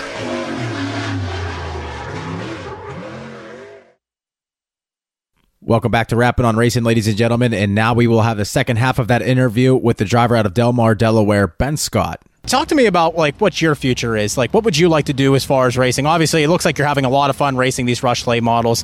Um, but is there something more that you'd want to be doing here in the next few years? You're a pretty young driver, so the future's bright, and the future certainly is ahead of you. Yeah, I mean, uh, the thought of driving a super late model is always there. I know uh, me and my dad have had the conversation. He wants no parts of that motor bill right now, and hey, I don't blame him. But uh, you know, maybe one day if we can get keep going really good, we can get a you know some extra support and maybe get us a limited or a super late model motor. That's that's definitely the dream. super late model. So you never know, but I think the Rush Touring Series is is a nice next step in that direction, where you're you're now on a touring event and stuff like that. What are your goals for the remainder of this season? Um, well, we'd like to get us a points championship, uh, hopefully at Potomac Speedway. That's really tough competition going against Kyle Hardy every week. Um, I'd love to get one there and um, and just pick up a few more feature wins. We can have, you know, four or five more wins this year, and uh, kind of helps the conversation to everybody to go on tour next year. Now the cool thing is too is as I mentioned, you're a young driver. How old are you? Um, just turned 23. Just turned 23. So you got plenty of time. You got the experience on your side as well. You got a lot of helping hands to help make this all happen and stuff. And, and we'll get, touch on that just a little bit. What about maybe like your professional life? Um, obviously, being a professional full time race car driver would be excellent. But uh, what is it that you do for work now, and, and what would you maybe like to do if you aren't already doing it? Uh, right now, I work for my dad. Um, I do construction and electric work. So uh, I guess you know it's looking like I'm going to take over that, and I'd love to. It's a really good job. Uh, I mean, of course, the dream would be to take one of these cars around the country and drive full time, but uh, with the expenses of everything, that's looking more and more impossible day by day. So I think uh, definitely stick to the construction and the electric side of things, and uh, and do this in my free time you brought up touring nationally, and, and that jogged something to my mind of something that I would like to ask you. What appeals to you as far as racing a uh, regional race like that, or running a regional tour like that? What appeals to you versus running uh, a local schedule? Um, honestly, the experience of it and just the um, how much you learn. I, the biggest thing the last few years with me that I felt like we've learned when we branched out was, you know, we'd got had the Delmar and Georgetown thing. We were doing okay, but you just I felt you never really learned how to work on the car until we started branching out and going to places that just the track was a lot different, like Winchester Speedway. It gets really, really slick. Um, we went there a lot, and I learned a lot just working on the car and the changes to make. So I think, you know, there'll definitely be the nights where we have tough nights at speedways we've never been to, but I think it'll teach us um, the right adjustments and stuff like that when we do travel. And if you know, if one day we get to do more and go down south more, I think it'll just kind of give us a lot more in our notebook and notes to look after you talk about learning more and that opportunity to do so, but you've been at this now for long enough to to learn a lot as well. What are some of the improvements that you think that you've made personally as and as a driver to get you to the point where you are now? I think just racing and seat time and um, and really just spending the time and trying to learn these shocks and the spring packages and you know there's a lot to it. I there's still way more that I don't know than I do know, but uh, it's just phone calls and the amount of time we you know me and my dad spend through the week on the phone is the big thing. It's uh just information I guess and who you talk to and who you don't talk to and uh I don't know. I've just learned you can't be scared to talk to anybody. The worst they're going to tell you is they're not going to tell you anything. So. And then you got to take into consideration too the uh, how much they're willing to tell you. That might lead you in the right direction, but you can only lead a horse to water. You can't force them to drink for one, and then two, um, can't give out all the secrets. So, um, and not, not, every driver's the same. You know, not every driver's going to w- use the same setup because their driving styles are different. And with that being said, what kind of driving style do you think that you have? Um, I'm probably on the hammer down side. Uh, you know, when track's really fast, we're pretty good. When the track goes away and slows down, that's when we seem to struggle. So I think uh, I've got a. We're definitely on the hammer down side, and we like a really fast racetrack. So. And we're going to go ahead and wrap this up because we're coming up on a, another commercial break here. But uh, some closing thoughts, some things that you want to cover. Um, most importantly, I guess we would like to talk about crew and sponsors. We said we'd touch on that a little bit later, but I think the time's come now. So people that you would like to thank for making this all happen for you. Uh, first and foremost, I have to thank my parents, John Scott and Nicole Scott, with JW Scott Quality Builders and Wrinkles and Wags. Without them, I mean, they fund this whole deal. It'd be impossible. I couldn't do any of it. I'd struggle to afford a daggone go kart, let alone this mess. So um, I got to thank uh, my crew chief, JT, his uncle Greg, all the time they spend, JT's parents, Mr. John, Miss Tina, with JT Mobile RV Services, for all the time and money they spend on this deal with me, and um, and just everything. I mean, my God, they took you know a full week or a full day off of work to drive up to Pittsburgh, Pennsylvania with me from Delaware. So so I didn't have to ride by myself. So I can't thank them enough. And uh, just all they do for me week in and week out. They're incredible people. Now you say make the trip up here to Pittsburgh. It makes me jargon just a little bit. You know, what's the Pittsburgh thing that you've gotten done while you've made a couple trips up here? Uh, really not much Pittsburgh stuff. It's kind of my dad. He's all business. We come up here, we race, and usually this is either the first stop or the second stop. And when we're out of here, we're going to another track or going home. So he's usually ready to get the heck home and uh, and call it a weekend. Well, there's this thing, Primantis. Are you familiar with Primantis? No, I'm not. Oh, okay. Well, Primantis, for since you don't know, is a uh, is basically a Pittsburgh legend sandwich shop, and they got coleslaw, French fries, whatever meat you want on there, on nice thick Italian bread. Highly recommend going to Primanti Brothers and getting yourself a sandwich. It's like a Pittsburgh thing, if you will. Will do. I'll have to try that. And while I've got the microphone here, I do want to uh, take the time to thank Ross and Amanda Robinson for all the help they do for me every single week. Because I'd probably drive Ross nuts. He's on the road running a national tour, and I call him 40 times a week asking for shock shock help. So I've really got to take the time to thank him for all he does. From Primantis to Ross Robinson, you can't get any more variable there. But, ladies and gentlemen, this has been an interview with Ben Scott uh, here on Rappin' on Racing, driver out of Delmar, Delaware, in the number 80 Rush late model. So, thank you very much for your time. We appreciate it. Awesome. Thank you very much. This portion of tonight's program is brought to you by Jennerstown Speedway every day when they open the doors at Zarin Truck and Automotive in South Heights, Pennsylvania. Their goal is to provide great customer service by offering affordable automotive and truck repair service performed by highly trained technicians at the highest industry standard. By implementing the latest diagnostic equipment and computerized repair manuals, you can rest assured that your vehicle will be repaired to factory specifications for your specific car or truck. At Zarin Truck and Automotive, they believe in honest repairs and will demonstrate that fully by explaining the repair or service you are receiving, and they'll give you an estimate or quote before work is performed. When you choose Zarin Truck and Automotive in South Heights, Pennsylvania, you are choosing professional automotive repair and maintenance performed by expert automotive technicians. That's Zarin Truck and Automotive in South Heights. I want to tell you a little bit about the On Point Beer Distributor. You know, they're kind of excited. They're providing Butler and the surrounding areas with some great service and even better beer. Why don't you stop by and check out their selection? They can't wait to meet you. They're only nine miles from Lernerville Speedway, a great place to pick up beer on the way to the track. The customers say it's wonderful and friendly service. They highly recommend the place. On Point Beer is located at 154 Freeport Road, only minutes from Lernerville Speedway. If you like the good service and the good beer, stop in and say hello. If you want to call ahead, their number is 724 285 6298. It's owned and operated by a veteran, a former Marine.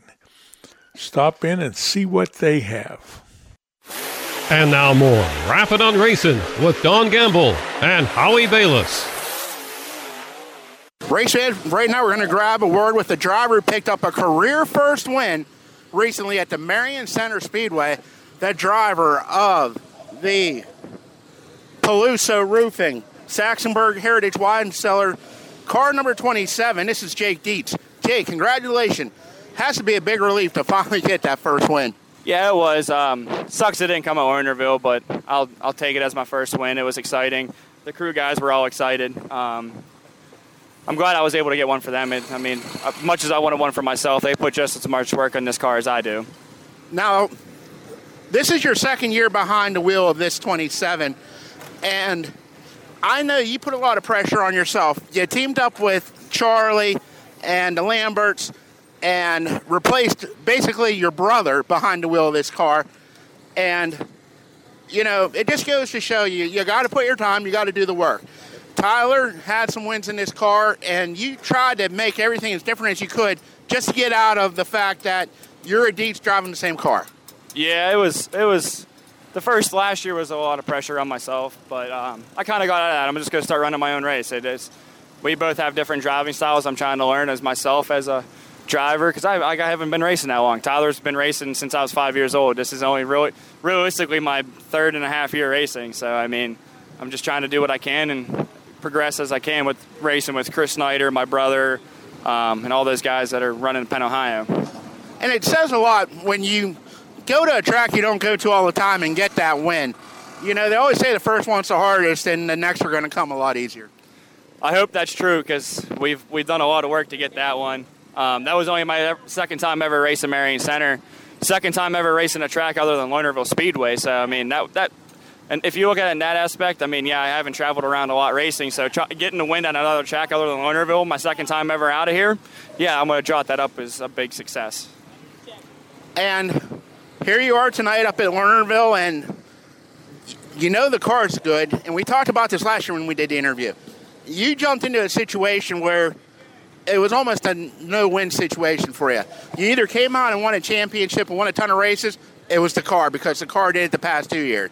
Or if you struggled, it's the driver. Yeah. And, and you, you know what? You, you took your lumps last year, and one of your biggest supporters, your car owner Charlie, and he, you know, there was a lot of people wanting this ride, but Charlie said, "Listen, I know Jay can do it," and had to be rewarding just to basically shut everybody up. Yeah, it was. Uh, there's a lot of people that say I, I live in my brother's shadow. I mean, I mean, you guys can see it. You guys might see it. I don't. Uh, I want to be my brother's just as bad as everybody else in the pro stock division. We're all chasing him. I mean, right now he's the guy to beat, so we're all going to be chasing him all the time. So.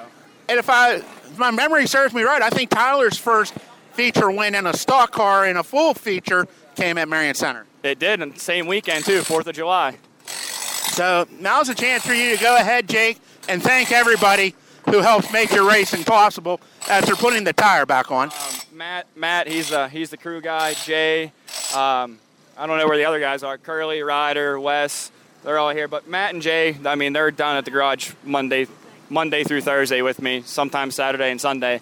Um, I mean, I can't do, I can't do it without those guys. So, and uh, Charlie, um, great car owner. I couldn't ask for a better one.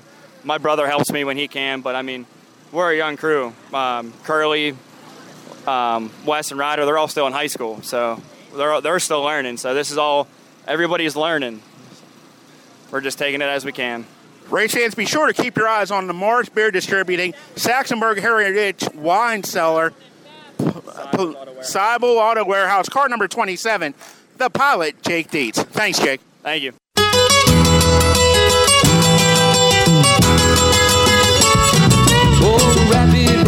That stock car boy, he too much to believe. You know he always got an extra pack of cigarettes rolled up in his t-shirt sleeve. He got a tattoo on his arm, I say, baby. He got another one that just say, hey. But every Sunday afternoon he is a dirt track demon in a 57 Chevrolet. Auto Salon, car number four. For the fifth time in his career, is going to climb out of this car and celebrate here at Latrobe Speedway. The third year driver got it done. Brett, welcome back to Victory Lane. Fifth time in your career, second time this week. I'll tell you what, last week, heartbreak. You and Dembowski, I, I looked down the front stretch and I saw your right rear quarter, and the nose was like going to the infield. And a heck of a job to save the car that night. But I know that ate at you all this week because your your brother went to victory lane, and I know you two like to battle who got more wins. But you got your second one tonight. Congratulations. Thanks. Yeah, we uh, definitely missed one last week, but uh, that's racing. Sometimes you got to uh, you got to get your butt whooped, and uh, we took it last week and came out and got one this week. So it feels good to be back. Second win of the year and continuing leading points. And the progression you made from when you came out here just trying to do some laps, and I, I remember teasing you. I said, you know, you spun out every time, and I said, you got the donuts down. We got to make, you know, a bigger donut around the track, and and you made me eat my words because your second year you picked up three wins, second full season. Now third season, here you got two wins, leading points, and tell you what, definitely a lot of progress by you and this whole Hutera Motorsports team. Yeah, we all joked that uh, two years ago I was the guy causing all the cautions, and uh, now I didn't cause no cautions, so that's good. It's we step in the right direction. So, hey, the track tonight it looked like it was real smooth, and you guys had bite everywhere. And um, how about this crowd tonight and, and winning here with the specialty metal pro stocks on Charlie Field Memorial Night? And uh, you know, I mean, it, it has to rank up as one of the better wins. Yeah, uh, that's uh, those guys. You know, I didn't know those guys personally, but that's cool to. Uh, I used to go to Thunder Valley when I was a little kid. Uh, see guys racing up there, so that's cool to uh, be kind of be a part of that. And um, Dennison's guys did a good job tonight on the track. Uh, really thrilled with how smooth it was. I was glad to see him put some water down, keep the dust down, and let us let the let the motors eat. So thanks to everybody that came out. Hopefully, guys, you get to see a good big block modified feature tonight and a good crate race. And um, appreciate everybody that comes out and supports us, everybody that watches on YouTube, um, all that stuff. Um, and I really wanted to take uh, just a quick second. Uh, I lost my grandpap this week, so uh, this one's a little bit extra special. Uh, so this one's for him. I'm sure your pap and uh, Charlie are up in heaven and uh, celebrating, and, and congratulations, Brett. I'm, this portion of tonight's program was brought to you by Jennerstown Speedway. Number One Cochrane has created a new way, a faster way, an easier way to buy a car. Now you can complete as much of the process as you'd like online and spend less time in store. Or do it all online and get home delivery. Expressway is way easy to use. Just shop our nearly 20 new car brands and thousands of pre owned vehicles to find the model that's perfect for you. We're big on transparency, so you get our best possible price up front. We call it our clear cut price, and it's independently validated by Kelley Blue Book right on your screen. Our experts are standing by to help you throughout the entire buying process. You can also stop at any time, save where you are, and come to the showroom to pick up where you left off. Don't love your new vehicle? Don't worry, we'll take it back, no questions asked. Best of all, Expressway is open 24 7. That means you can buy your way with Expressway right away. Number one Cochrane. See it all at Cochrane.com.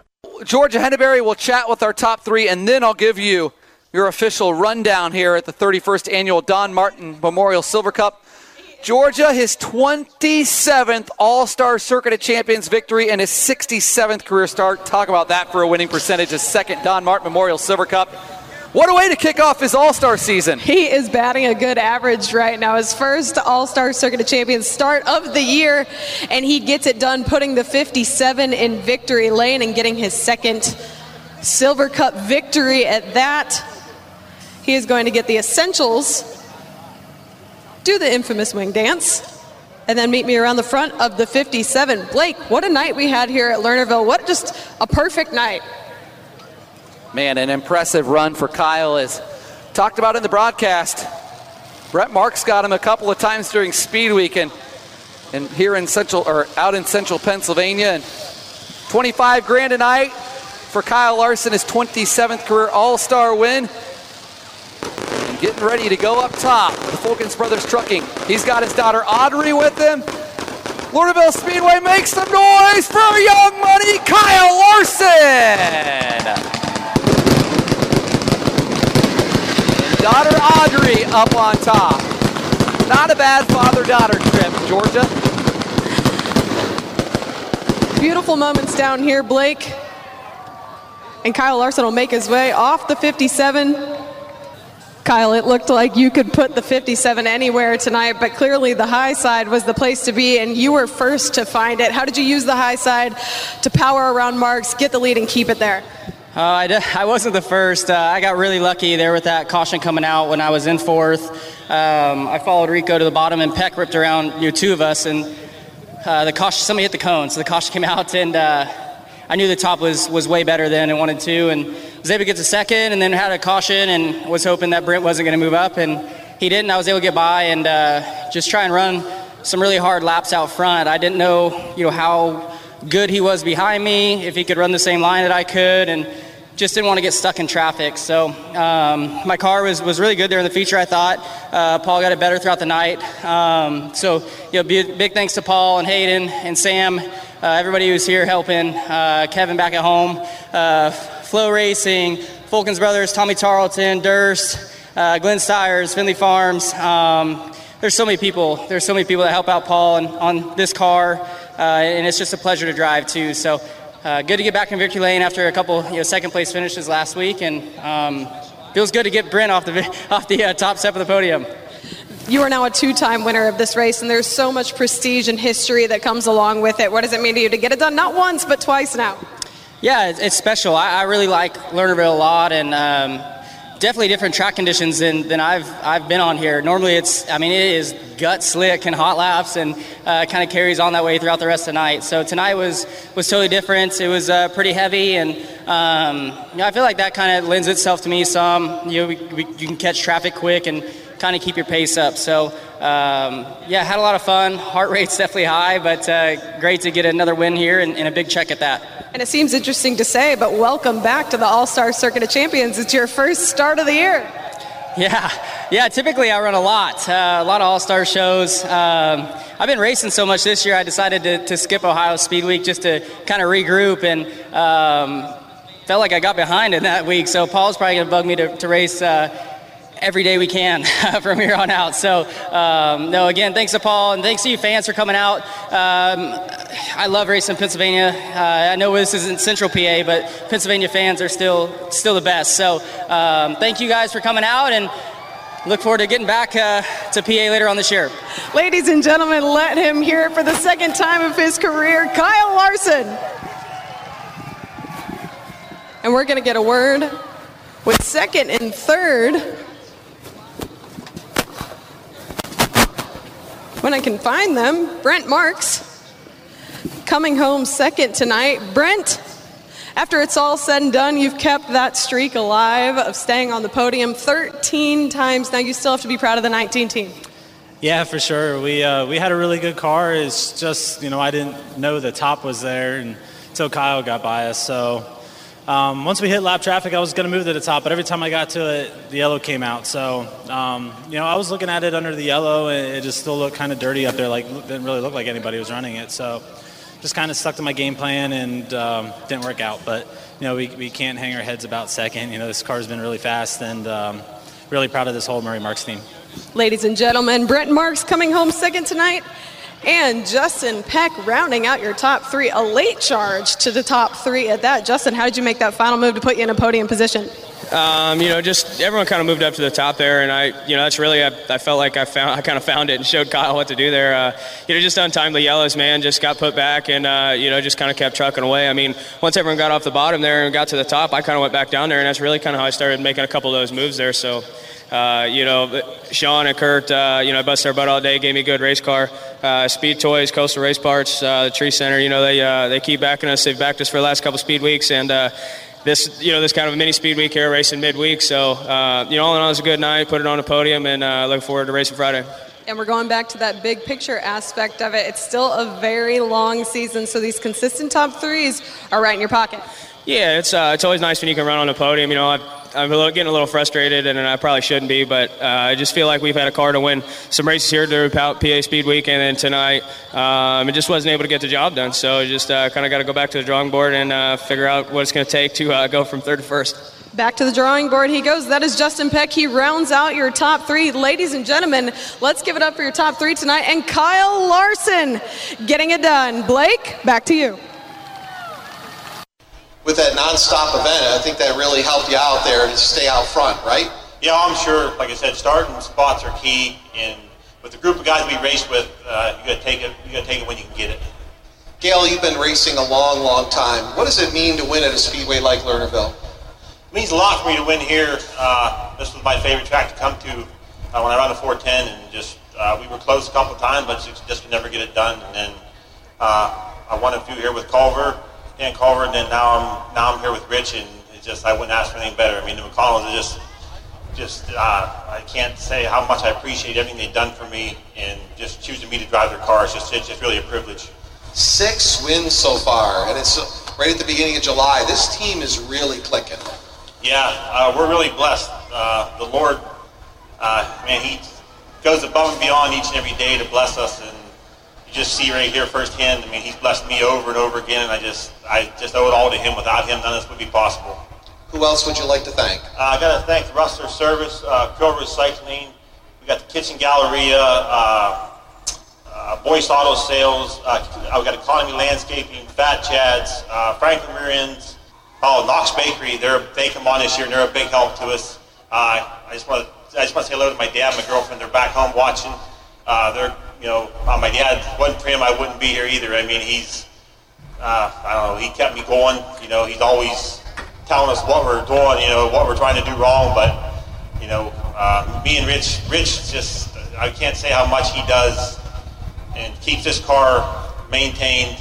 You know without him, I mean Rich just unbelievable what he does to this car, and that's why it does what it does because of the time he spends with it in the garage. So I got to thank his wife, his daughter, uh, my family, my brothers here, uh, just just everybody that's a part of this team. I just can't thank them enough. Last question. You drove 410 sprints for a long time, and you run these wingless things. These things pretty fun to drive. Uh, I love driving them. I mean, like I said, I thank Vicky every time for bringing this sport, bringing this bringing this series to it. Uh, I got to thank Don Blackshear for picking me to test. We tested here. The first place we ever tested was here. I got to test here with Arnie, and uh, I just thank them every time because uh, they made they made my career become what it is now. I mean, I, without the McConnells and them people, I wouldn't be here. Congratulations, Gail, on a fine win tonight. Thank you very much. Gail Ruth Jr., ladies and gentlemen, he picks up the victory here. Uh, getting the FloRacing coverage for Gail as well. Driver from Pleasantville, Pennsylvania, that's been uh, involved in the racing for many, many, many years. This portion of tonight's program is brought to you by RPS Financial Solutions. Pittsburgh's Pennsylvania Motor Speedway returns for its 43rd racing season in 2022 with a jam-packed weekly racing schedule. It all kicks off on Saturday, April 23rd, featuring our five weekly racing divisions, the Rush Late Models, the Penn Ohio Pro Stocks, the Hobby Stocks, the Open Four Cylinders, and the Young Guns. Throughout the season, PPMS will host several can't-miss special events, including the 34th annual Lucas Oil Late Model Dirt Series Pittsburgher 100, as well as three Rush Late Model Touring Series events, the Herb Scott Memorial, the Joke George Steel City Classic, and the two-night Bill Hendren Memorial. Other special events include the Falcone Automotive 410 Outlaw Sprint Series, the Boss Wingless Sprint Car Series, the Penn Ohio Pro Stock Series Ed Laboon Memorial, the Red Miley Rumble, the Thunder on the Dirt Vintage Modifieds, the Hobby Stock Invitational, and more. For our full schedule and all track information, check out ppms.com and be sure to stay up to date by following us on Facebook by searching Pittsburgh's Pennsylvania Motor Speedway and on Twitter at PA Motor Speedway. Number One Cochrane has created a new way, a faster way, an easier way to buy a car. Now you can complete as much of the process as you'd like online and spend less time in store. Or do it all online and get home delivery. Expressway is way easy to use. Just shop our nearly 20 new car brands and thousands of pre owned vehicles to find the model that's perfect for you. We're big on transparency, so you get our best possible price up front.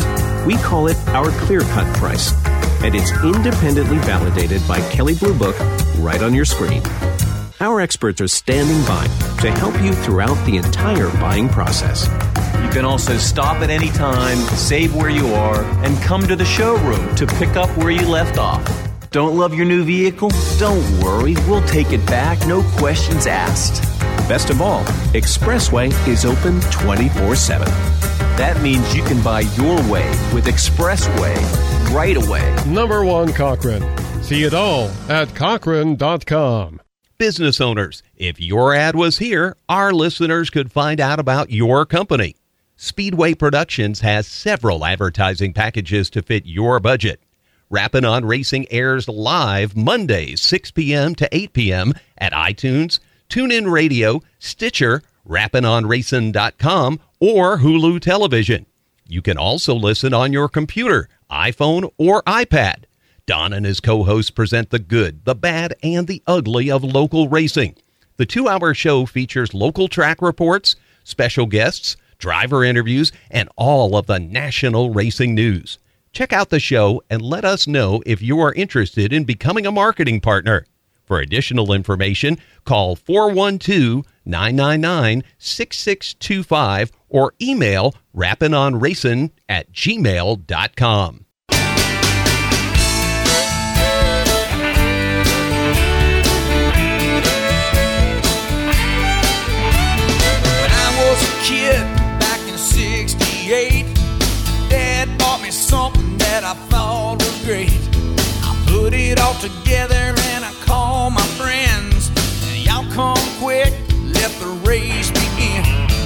Oh, they showed Daddy took my hand. Said, son, listen up, you gotta understand. If you wanna race, you gotta race right. The old man's got some good advice. You gotta wanna win. Dave, a lot of results. Why don't you kick things off with uh, what's going on? The July 4th holiday extravaganza gave racers the oppor- two opportunities to pad their points for the season championships at Tri City Raceway Park, and they will get a chance to do it again this Sunday. Thunder program to be held on July 10th will offer double points for all competitors. Jack Sodeman Jr., a former track championship.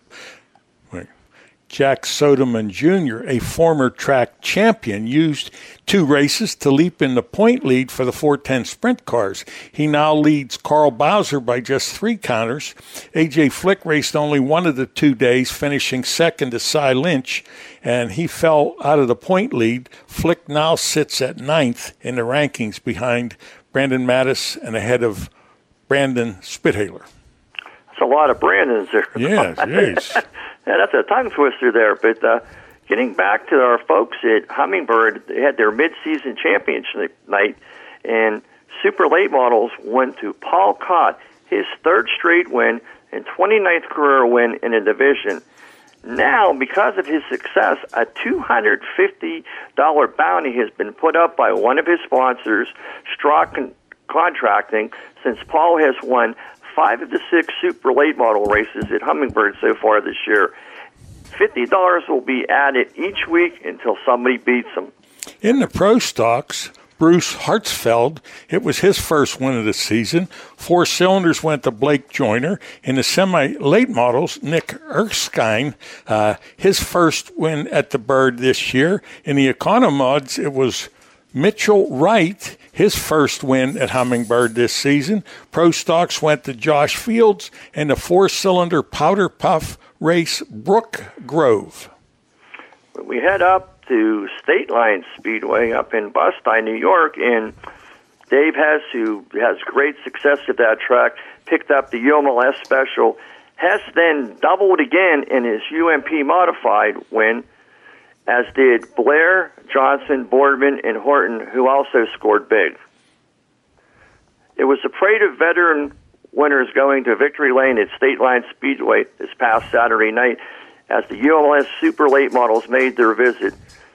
Two time UMLS champion Dave Hess continued his two class dominance in the Super Late Models and the UMP Modifies, easily picking up the win. Max Blair led every lap of the Rush Crate Late Model feature en route yet to another victory. Defending champion John Boardman scored yet another in the Penn Ohio Pro Stock. Greg Johnson returned to the Rush Pro Mod victory lane, and Chris Horton scored another dominating performance in the Challenger Nightcapper, Don. At Raceway 7, the Economod winner was Jarrett Young. Rush Modifieds, Aiden Cipriano. The Rush Late Models, Jason Genko. The Whelen Modified UMP Special went to Joel Watson. And the Mini Stocks was Jessica Harvey. You know, we have some results from the Sharon Speedway, and Chris Snyder picked up the Penn Ohio Pro Stock went on. And the great thing that Chris does is in you know consummate driver, chassis builder, but I know he a couple uh, last month he prior to the race down at Pittsburgh, the Laboon Memorial, took the car down, shook it down, and no pun intended, because in the backup car was Rob Shook. That was kind of a little play on words there, but Chris sets the car up, and then this coming week, pro stock drivers from I don't know how many states are going to you know uh, come upon Sharon Speedway for that like ten thousand dollar to win pro stock special. So again, Chris Snyder having won it before will be definitely a favorite along with Bobby Whitling and some of those guys on. On a beautiful midsummer evening, Michael's Mercer Raceway completed its fifth show of the season with Dan Kurriger picking up his first Mercer 410 sprint win worth $3,000. And it was also the 400th 410 sprint race at the track since it reopened in 1994. You know, speaking of, you know, Mercer there, you know, Dan Kurriger has picked up a couple wins this year, and this is another guy, Don. You know, not a real big budget team, but they're still picking up wins, and it's great to see Dan and his dad because they work so hard. But uh, Jeremy Cornball won his third Race Saver 305 sprint feature. Eric Gabaney returned to capture his second big block modified win of 2022. Brian Schaefer won his third fast track modified feature of the season, and Carl Early returned to victory lane in the mini stocks. Don, you know, I think we're making a star out of Jeremy Carmichael because he hadn't had too many wins. I don't think he had any wins prior to just the Concy, and now three for the year. Also, want to mention that Brian Schwartzlander scored in the big block modifieds at Lake Trobe. Dave, the message must be getting out because a lot of these tracks that weren't sending results are now doing that. So we're able to uh, shed a little sunshine on their drivers, which is kind of nice. It makes our show a little bit longer, but it also goes to show you that uh, the drivers are apparently are listening to us, whether it's verbally here or at the track, and that goes out to the fans. And you know, from our standpoint, the more fan base we have, the better it is for our ratings. And again, it's great to see that the drivers, the tracks are all working with us now, Don. Well, the the thing that uh, you know that crew member from Delaware said, "What are you, what are you doing? You told us we'd have interview on once before, and it wasn't." And I'm thinking, man, that's that's impressive. You know, we get a lot of emails and a lot of questions, but I love it when somebody that's a listener from far away chimes in and says, "Hey, what's going on?" Well, I, I was down in Florida, and I was just chatting to people. Say, what what can I do for you know if you're a hobby? I said, well, I'm definitely not a golfer, and I told them about racing, and I I said, hey, here's the show, Rappin' on Racing. We're a between two to three hour show weekly, April through you know September. Then we do some specials in October and November. And I said, if you like racing, we have it. So again, you never know where our next listener is going to come from, Don. One of our Florida listeners religiously is Dave. Uh, Dave Dragovich, the pundit of the pavement, and he uh, bought his house so he could be close to the racetrack, and he listens to the show every Monday night, which is kind of nice. Dave was always a big part of RPM Magazine and Rappin' on Racing, and we're just glad he's uh, an avid listener. Well, uh, we're coming to the end of our three hour show, so we're going to kind of have to wrap this up and get things going. I just have one one quick thing. Uh, just the Bill Forney Memorial was run over at Sharon Speedway and good friends Jeff Busella and Ed Miller put the Butch Busella tribute car out there to fa- to pace that race, and uh, couldn't be two nicer guys that are out there, and one honoring his father, and you know Ed Miller. He, you know, Butch was like a second dad to him. So I'm glad that event went off with no problems, Don. Well, I want you to have a nice weekend because Monday's going to be tough when you get back to work. I know that, you know, some little gremlin didn't come in and do all your work while you were gone. Yeah, I need that little genie to blink, but I don't think that's going to happen. But you know, the rest was you know worth it, and it's re- energized my thing, and we're going to get out there and we're going to hit the you know hit the dirt and the pavement when we can, and provide the best for our listeners that, uh, that join us on Rappin' on Racing, On. Thank you.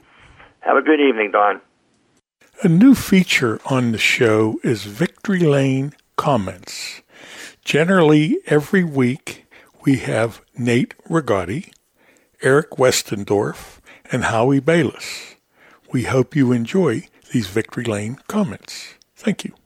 Continuing with Victory Lane, we're going to get some thoughts from Nate Rigotti and some of the winners from Jennerstown. Pfeiffer and Wenner not giving the leader much room in Barry Ani, but Ani gets right past them.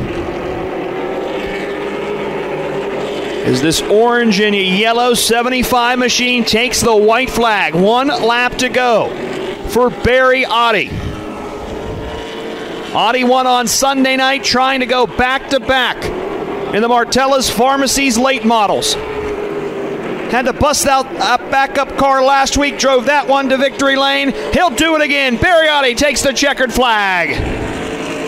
Brian Ship in the 48 comes home second. In third, the 11 of Sweeney. And a battle for fourth at the line. Barclay holds off Marhefka. It's your top five on the scoreboard presented by TriStar Motors and Saferno Well Service. Some great racing once again. Ladies and Ladies and gentlemen, Barry Awtey is out of his race. The 75 of Barry Awtey goes back to back. He wins on Sunday night. This thing was a rocket, Barry. I'll tell you what, you drove up through the field real, real quick. Is this still the backup car? Yeah, I think we were running the wrong one all year. Man, I'll tell you what, do, do you have this thing prepared in your garage in case something does go wrong with your primary car? Yeah, we thought we did. We come out and won with it, and we tweaked on it a little bit more this week and made it a little better. Man, I'll tell you what, you, you help everybody else's cars around this racetrack, it feels like. You work on so many of them. It's a passion of yours, it's been a passion in your family for so long. But man, nobody's car is as fast as yours. What's the deal with yours, man? This thing is a rocket. My crew and we work harder than anybody else. Barry Awtey says he works. My daughter got me new socks. Boy, do they really work. new socks for Barry Awtey. Yeah, that's a good luck charm, right? Where's Carly at? That's a good luck charm. That's awesome. Barry, who do you want to thank on this machine, man? Ah, the Wheeler family, Stoystown Auto, Daniel Schaefer's, Strucker Auto Body, Jet Engines, Port City, uh, Pizza Hut, Rustic Woods, Indian Lake Realty, Hampton Inn, Martella's, Morocco's, North Star Equipment. Who else you want to thank on this thing? Tailgates, uh, Pennsylvania Propane, Pro Disposal, uh, Total Mobility Services, Morocco, Grandma Wheeler, AR Bodies. That should be good. Hey, it's got to be fun though. You, you have the NASCAR Advance Auto Parts Weekly Series hat on. We've got the NASCAR camera crew and stuff here tonight. A big celebration, a huge crowd to win in front of. It's got to be pretty special for you. Hey, thanks for coming out, everybody. Thank you. Ladies and gentlemen, Barry Awtey, he's won half of the races this season. Anthony Aiello making a charge for third place within a car length of the 42 of Jason Bush here on the final lap. Aiello still the fastest car on the racetrack, just running out of time as the checkered flag waves. Doug Glessner picks up his third win of the season. His teammate RJ DeLappy come, comes home second. In third, the 42 of Jason Bush. Anthony Aiello picks up a fourth place finish. And finishing fifth, the 62 of Dr. Love, Adam Henry. Doug Glessner climbs out of the race car. Let him hear you. The 17 machine back in victory lane here at Jennerstown Speedway. He won last Saturday night, gets to celebrate again in this 17 car. See his teammate RJ DeLappy in the 75 parked over here with him. Doug, come on, come out in front of your car. My man, this thing hooked up once again tonight. Yeah, the old the old girl's uh she's a good one. It, it was a little off, but it was still it was good enough to get the job done. Had your brother finish behind you last Saturday night in second. Now your teammate RJ Delappy finishing second. There's something going right with these race cars. Yeah, they're they're both going good now. It's uh, a lot of work we're doing, so it's all starting to pay off. A lot of fun, man. You've got to be enjoying yourself. You had a bunch of wins last year, a third win already halfway through the season. This has just got to be fun to get behind this wheel. Yeah, it's a blast. I, you know, it don't matter where you start. When the car's good, it's good. You're just going to get up there. And everybody here, we're, we're all so stinking close now. Whoever's hits it a night's going to win. That's just the way it is. But it was just our night. We hit it good and worked out. Who do you want to thank on this race car, Doug? First of all, Jim and Jimmy's. Phil never made it to a victory lane picture. He thought he was bad luck, so finally he got in, getting in a picture. So everybody get down to Jim and Jimmy's tomorrow and get a beer and some lunch. And uh, I'd like to thank Certified Lift, Total Mobility, Delappy's for letting us play with both these cars. It's a it's a blast. Uh, my brother, my family, my wife, she she had everything loaded for me this morning. It was awesome. Ain't too many wives can back a trailer in our driveway. I'll guarantee you that. I thank them. Uh, Pro Disposal, um, Certified Lift, Holstrom and Clark, um, 814 Lanes, Mox Barbershop, Doug Black. Special thanks to him this week for helping me out. Uh, Jimmy at uh, uh, Jet Engines, we've been having carburetor issues, a bunch of little things, but we got them all helped out thanks to both them guys. So everybody's been busting their butts on these two cars, and it's paying off. Doug Glessner picks up his third win of the season in the Stoystown Auto Records Modified. Make some noise for your winner. One race separates us from the Martella's Pharmacies late models, our premier division here at Jennerstown Speedway. And then we'll have fireworks. By the way, fans, uh, once we clear Victory Lane for ladies and gentlemen, make some noise for our winner tonight. Jeff Giles in the 50 machine. A dominant performance after starting up front. Your current points leader picks up his second win of the season. This car's been fast uh, all year long. And boy, the clean air out in front allowed him to cruise with this one. Jeff, you ran away with this thing tonight, my friend.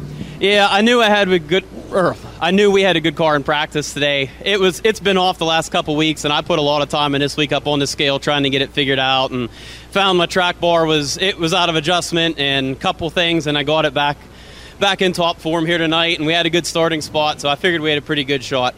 You cruised uh, to this win. You know, it takes a lot of work to get these race cars right. You know, you say that you've had this thing up. You know, how, how many hours are you putting into this thing each and every night? It's not just driving at the track on Saturdays. Um, if I don't tear anything up, I usually fool with it two nights a week and probably four to five hours a day whenever I'm messing with it. It's about 10 hours of maintenance a week, not counting if you broke anything. Now, you are at the top of the point standings. Are you starting to pay attention to that a little bit in, in such a competitive division?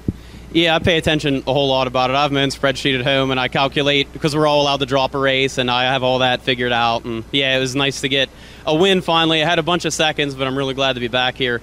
Um, the last time that my dad was at a race was in 2005 at Motordrome when I won my last race prior to registering in Pro Stock. So he's here tonight, so it's kind of nice to have him here. That is awesome. How about a round of applause for Jeff's dad being here for his first win since 05? Hey, who do you want to thank on this machine? Uh, I'd like to thank Empire Wraps. My friend Sam and Marianne helped me out on it. Uh, Zach Blackstone is a Berkshire Hathaway realtor. Uh, he helped me out. Uh, my friend Dr. Kevin Metzger, the dentist, helped me out. Uh, Tots and Tykes, Painter's Choice Auto Body, um, Expert Paving Company. I uh, hope I'm not forgetting anyone. But I'd like to thank God for keeping us here and keeping us safe tonight, too. Jeff Giles in Stoney's Beer Victory Lane picks up his second win of the season. Make some noise for this young man. Down here in Stoney's Beer Victory Lane, Scott Mitchell climbs out of the race car. Make some noise for our winner. Get to claim his second checkered flag of the season here at Jennerstown Speedway. Look at the donuts on the side of this machine.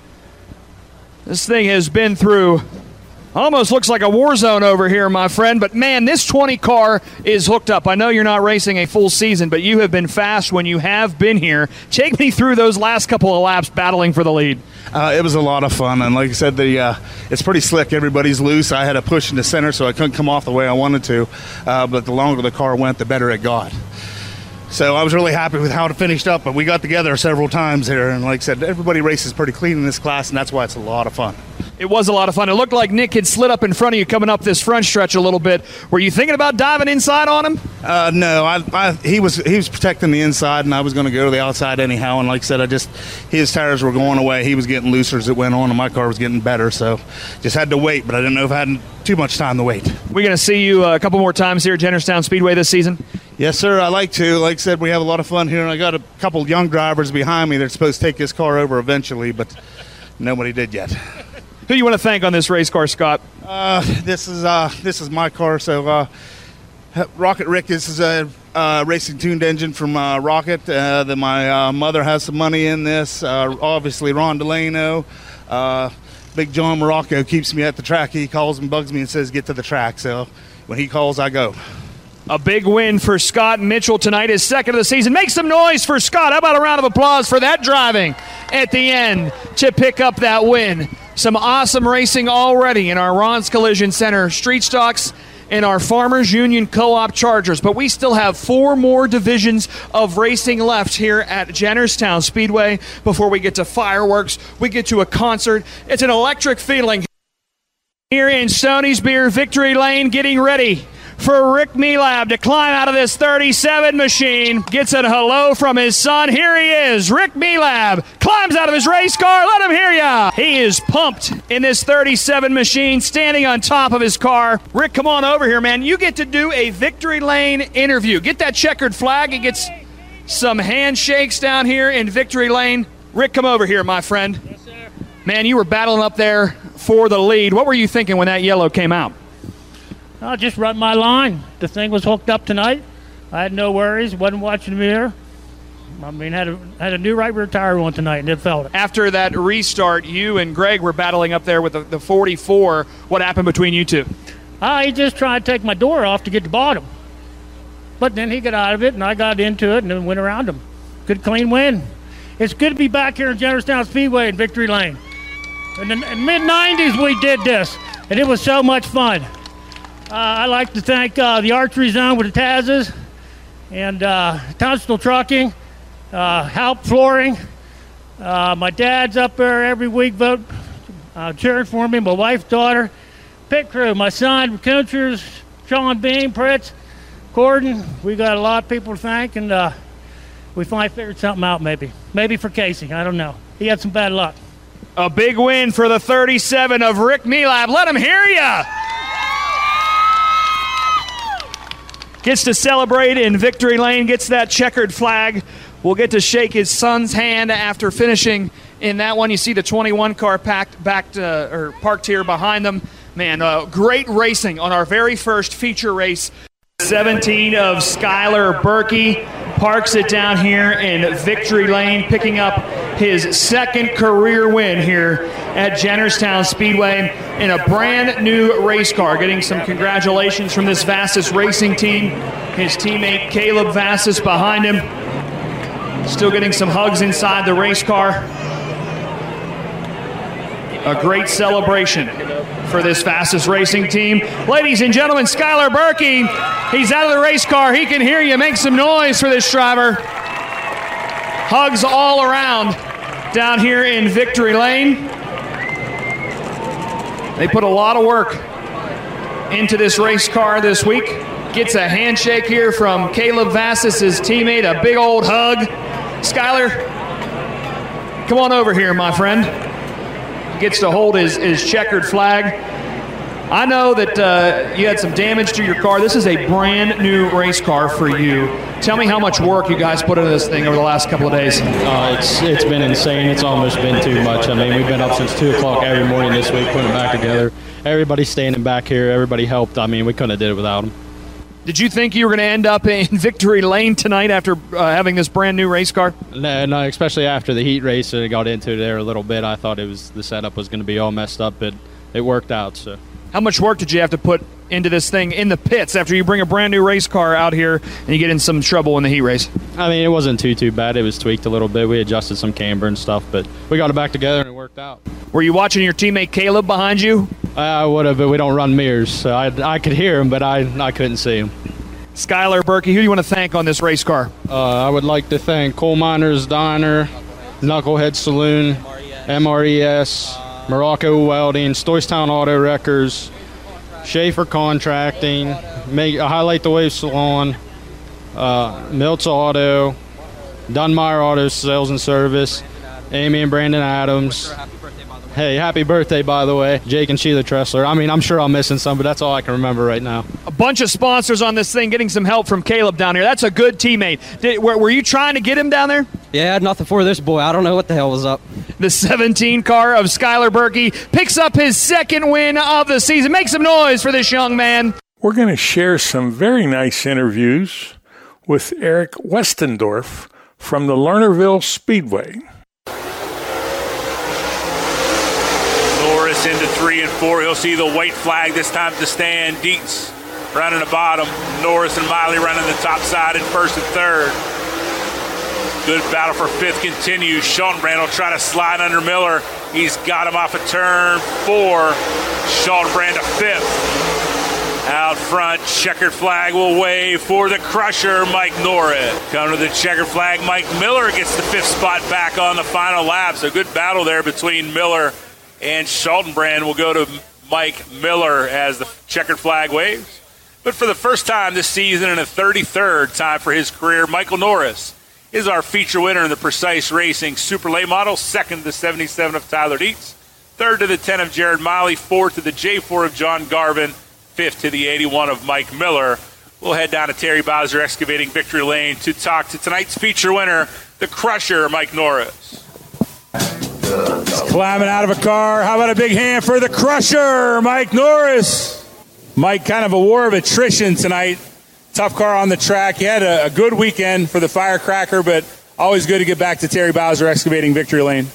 Yeah, I just we've had an up and down year, man. We've been fast, and I've I felt like I've been off here all year, and uh, that was a pretty demanding track. Um, I don't know what happened there. I think we might have knocked a couple plug wires off. It was running pretty bad there at the end, but thanks to Gary and Jeff, she held together, and uh, our car was good. I just I kept getting tighter and tighter. The, the car was stumbling a little bit, but uh, I'll take it any way I can get it. I've wanted to be in here all year, and I feel like we just gave a couple away, and uh, we were good at the firecracker. Just wasn't our year, so uh, I'm just happy to be here. I got to thank uh, Corey Fox Trucking. This first time I'm here in Victory Lane for him, and uh, Woods Rod and Custom, Jacks Yamaha, D&D Auto Salvage, Millerstown Pick Apart, Integra, Rocket, um, my dad.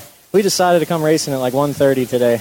There wasn't even a rear end in the car. Uh, I got to thank Dakota, uh, my wife Jesse, Mindy, Nico. Um, a lot of people to thank, and I'm just glad to be here.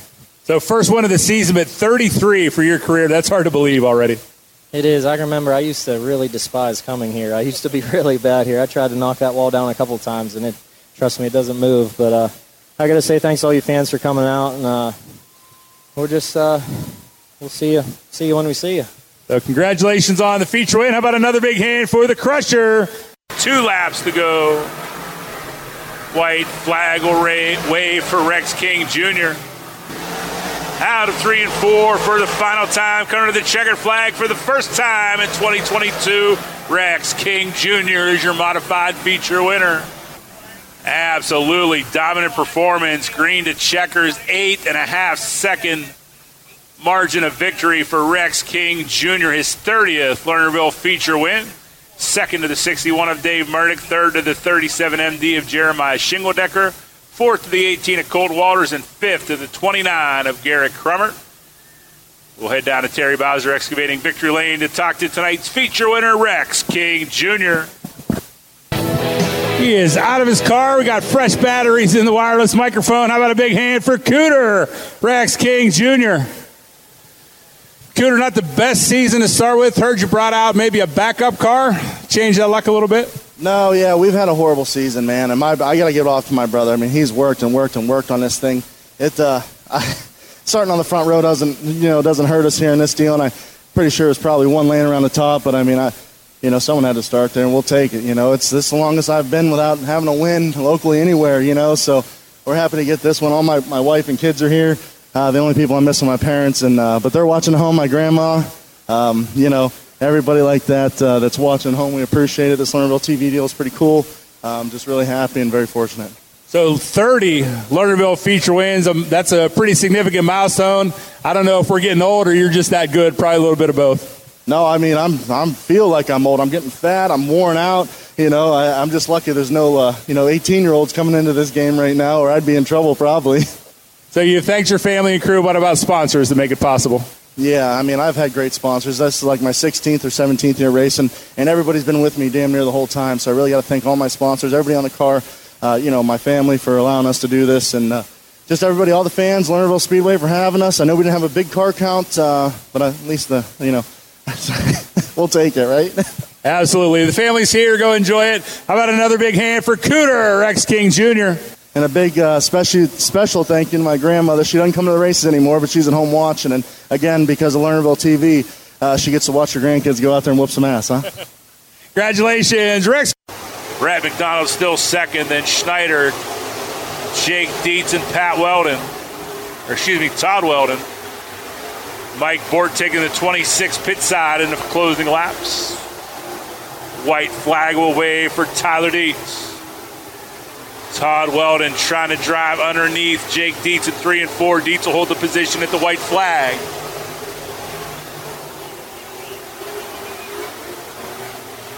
into three and four for the final time. A lap car did come into play here, but plenty of room for Tyler Dietz to cruise into the checkered flag. Jake Dietz will hang on to finish fourth. A great battle ahead of Todd Weldon in fifth. Tyler Dietz will pick up his fourth feature win of the season in the Millerstown Pick Apart Penn Ohio Pro Stocks. Second to the 25 of Brett McDonald, third to the 55 of Chris Schneider fourth to the 27 of Jake Dietz, and fifth to the 45 of Todd Weldon. We'll head down to Terry Bowser Excavating Victory Lane to talk to tonight's feature winner, Tyler D. Heck of a run, Tyler. Four feature wins. I know last time we were here, you didn't have any luck, but a second place finish in the late model and a feature win here in the Pro Stocks. Great night all around. Yeah, I couldn't be happier. Uh, I mean, I, I, would love to uh, win that late model race on the same night that I won one of these, and I'm going to try everything I can to do that this year, and uh, just awesome to be able to race with Norris and Miley and those guys. Uh, last couple years, struggled, struggled, struggled, trying to, you know, I knew I feel like I could run, run with them, but I just couldn't prove it and, and do it. And hopefully, the last couple weeks that we got this new car out, hopefully we can stay up there and prove that we should run with them guys too. It definitely you had some issues with the supply chain, didn't have the parts, weren't ready to go, but that thing's been a rocket out of the box. I love that car. It just drives so good. Uh, trying stuff a little bit off a baseline. I drive a little weird, and uh, so you know we're we're pretty close. But uh, I, I, changed a couple things on that car, and it was just a tiny bit too tight in the center tonight. Otherwise, maybe maybe we would have uh, been down here earlier. But uh, I'm just happy to be racing with that company. Doesn't look to be far away, but who is it, uh, makes it possible for you? Family, crew, sponsors, not only on this car but in the late model. I got to thank everybody who helped get this together. This motor wasn't even in this car until about nine o'clock last night. We uh, found out it, we've been running it hurt the last few weeks, so uh, I'm happy that we were able to win uh, tonight. And uh, you know, maybe the motor was hurting us more than I thought. But uh, huge thanks to Todd, uh, Peterman, Jake. I don't want to forget nobody everyone was down at the shop helping me. I had a lot of stuff going on this week, and I almost didn't race tonight. Those guys jumped in, helped get everything done. Uh, so this is for them. Definitely paid off. Feature win in the Pro Stock, second in the late models. That late model feature win is not far behind. But a big hand for tonight's feature winner, Tyler Dietz. Two laps to go at the flag stand for Justin Clark, the traveler. Looking for his 10th win of the season, six in a row. Young man is absolutely on fire down the backstretch into three and four. He'll see the white flag this time at the stand. Into three and four for the final time. Coming to the checkered flag, but chased the whole way by Greg Dabrowski. Justin Clark is your Allegheny Sprint Tour feature winner. Terry Bowser excavating Victory Lane as your feature winner in the Allegheny Sprint Tour 305. Second to the 88 of Greg Dabrowski third to the 16 of Jim Morris, fifth to the 25 of Jarrett Rosenkrantz, and fifth to the 12G of Tommy Jason. Justin Clark is out of the car, got the checker flag heading up top. How about a big hand for your feature winner, Justin Clark? Yeah, Justin, you definitely earned to grab a swig of ice cold water there if you need. If what I'm hearing is correct, that is six straight feature wins and 10 for you on the season? Uh, five and nine, but uh, hopefully do that tomorrow. And where are we going tomorrow night? Uh, we'll be at Atomic tomorrow, uh, weather pending. If not, we'll go to Kokomo. So, uh, pretty big uh, traveling weekend. Lot, lots of travel. Um, a lot of success in the 305s, future in the 410s, maybe. How soon do you think that might happen? Uh, you know, I started out the year running both my car and the 410, and uh, and I just one point, you know, just realized uh, need to focus on finishing out the season in my car and uh, see what kind of opportunities come about. Uh, if not, then uh, you know, we'll go down. Hopefully, go down as a two-time national champion. Well, congratulations on the feature win. I know Mom's here and uh, family or uh, other crew and sponsors to make it possible for you. Uh, I got to thank uh, Dennis Nalen and uh, Tim Engler. Uh, man, they uh, made a nice piece for me right there, and uh, you know, it just shows uh, the hard work uh, pays off. Um, Who's Your Sugar Daddy, Walker Performance Simpson Race Products, uh, Worldwide Friends, Adam Johnson Companies, uh, Finish Line Paint and Drywall, Turn 3 Gang, uh, uh, True Form Race Products, Slicker Graphics. Can't forget him. And, uh, you know, my mom and dad for everything they do for me, and uh, uh, my amazing girlfriend. You know, she had to work, so she couldn't make it, but hopefully she'll be here tomorrow. Congratulations on the feature win. Good luck the rest of the weekend and the season pursuing 10 feature wins and probably many more. Your 305 winner tonight with the Allegheny Sprint Tour is Justin Clark.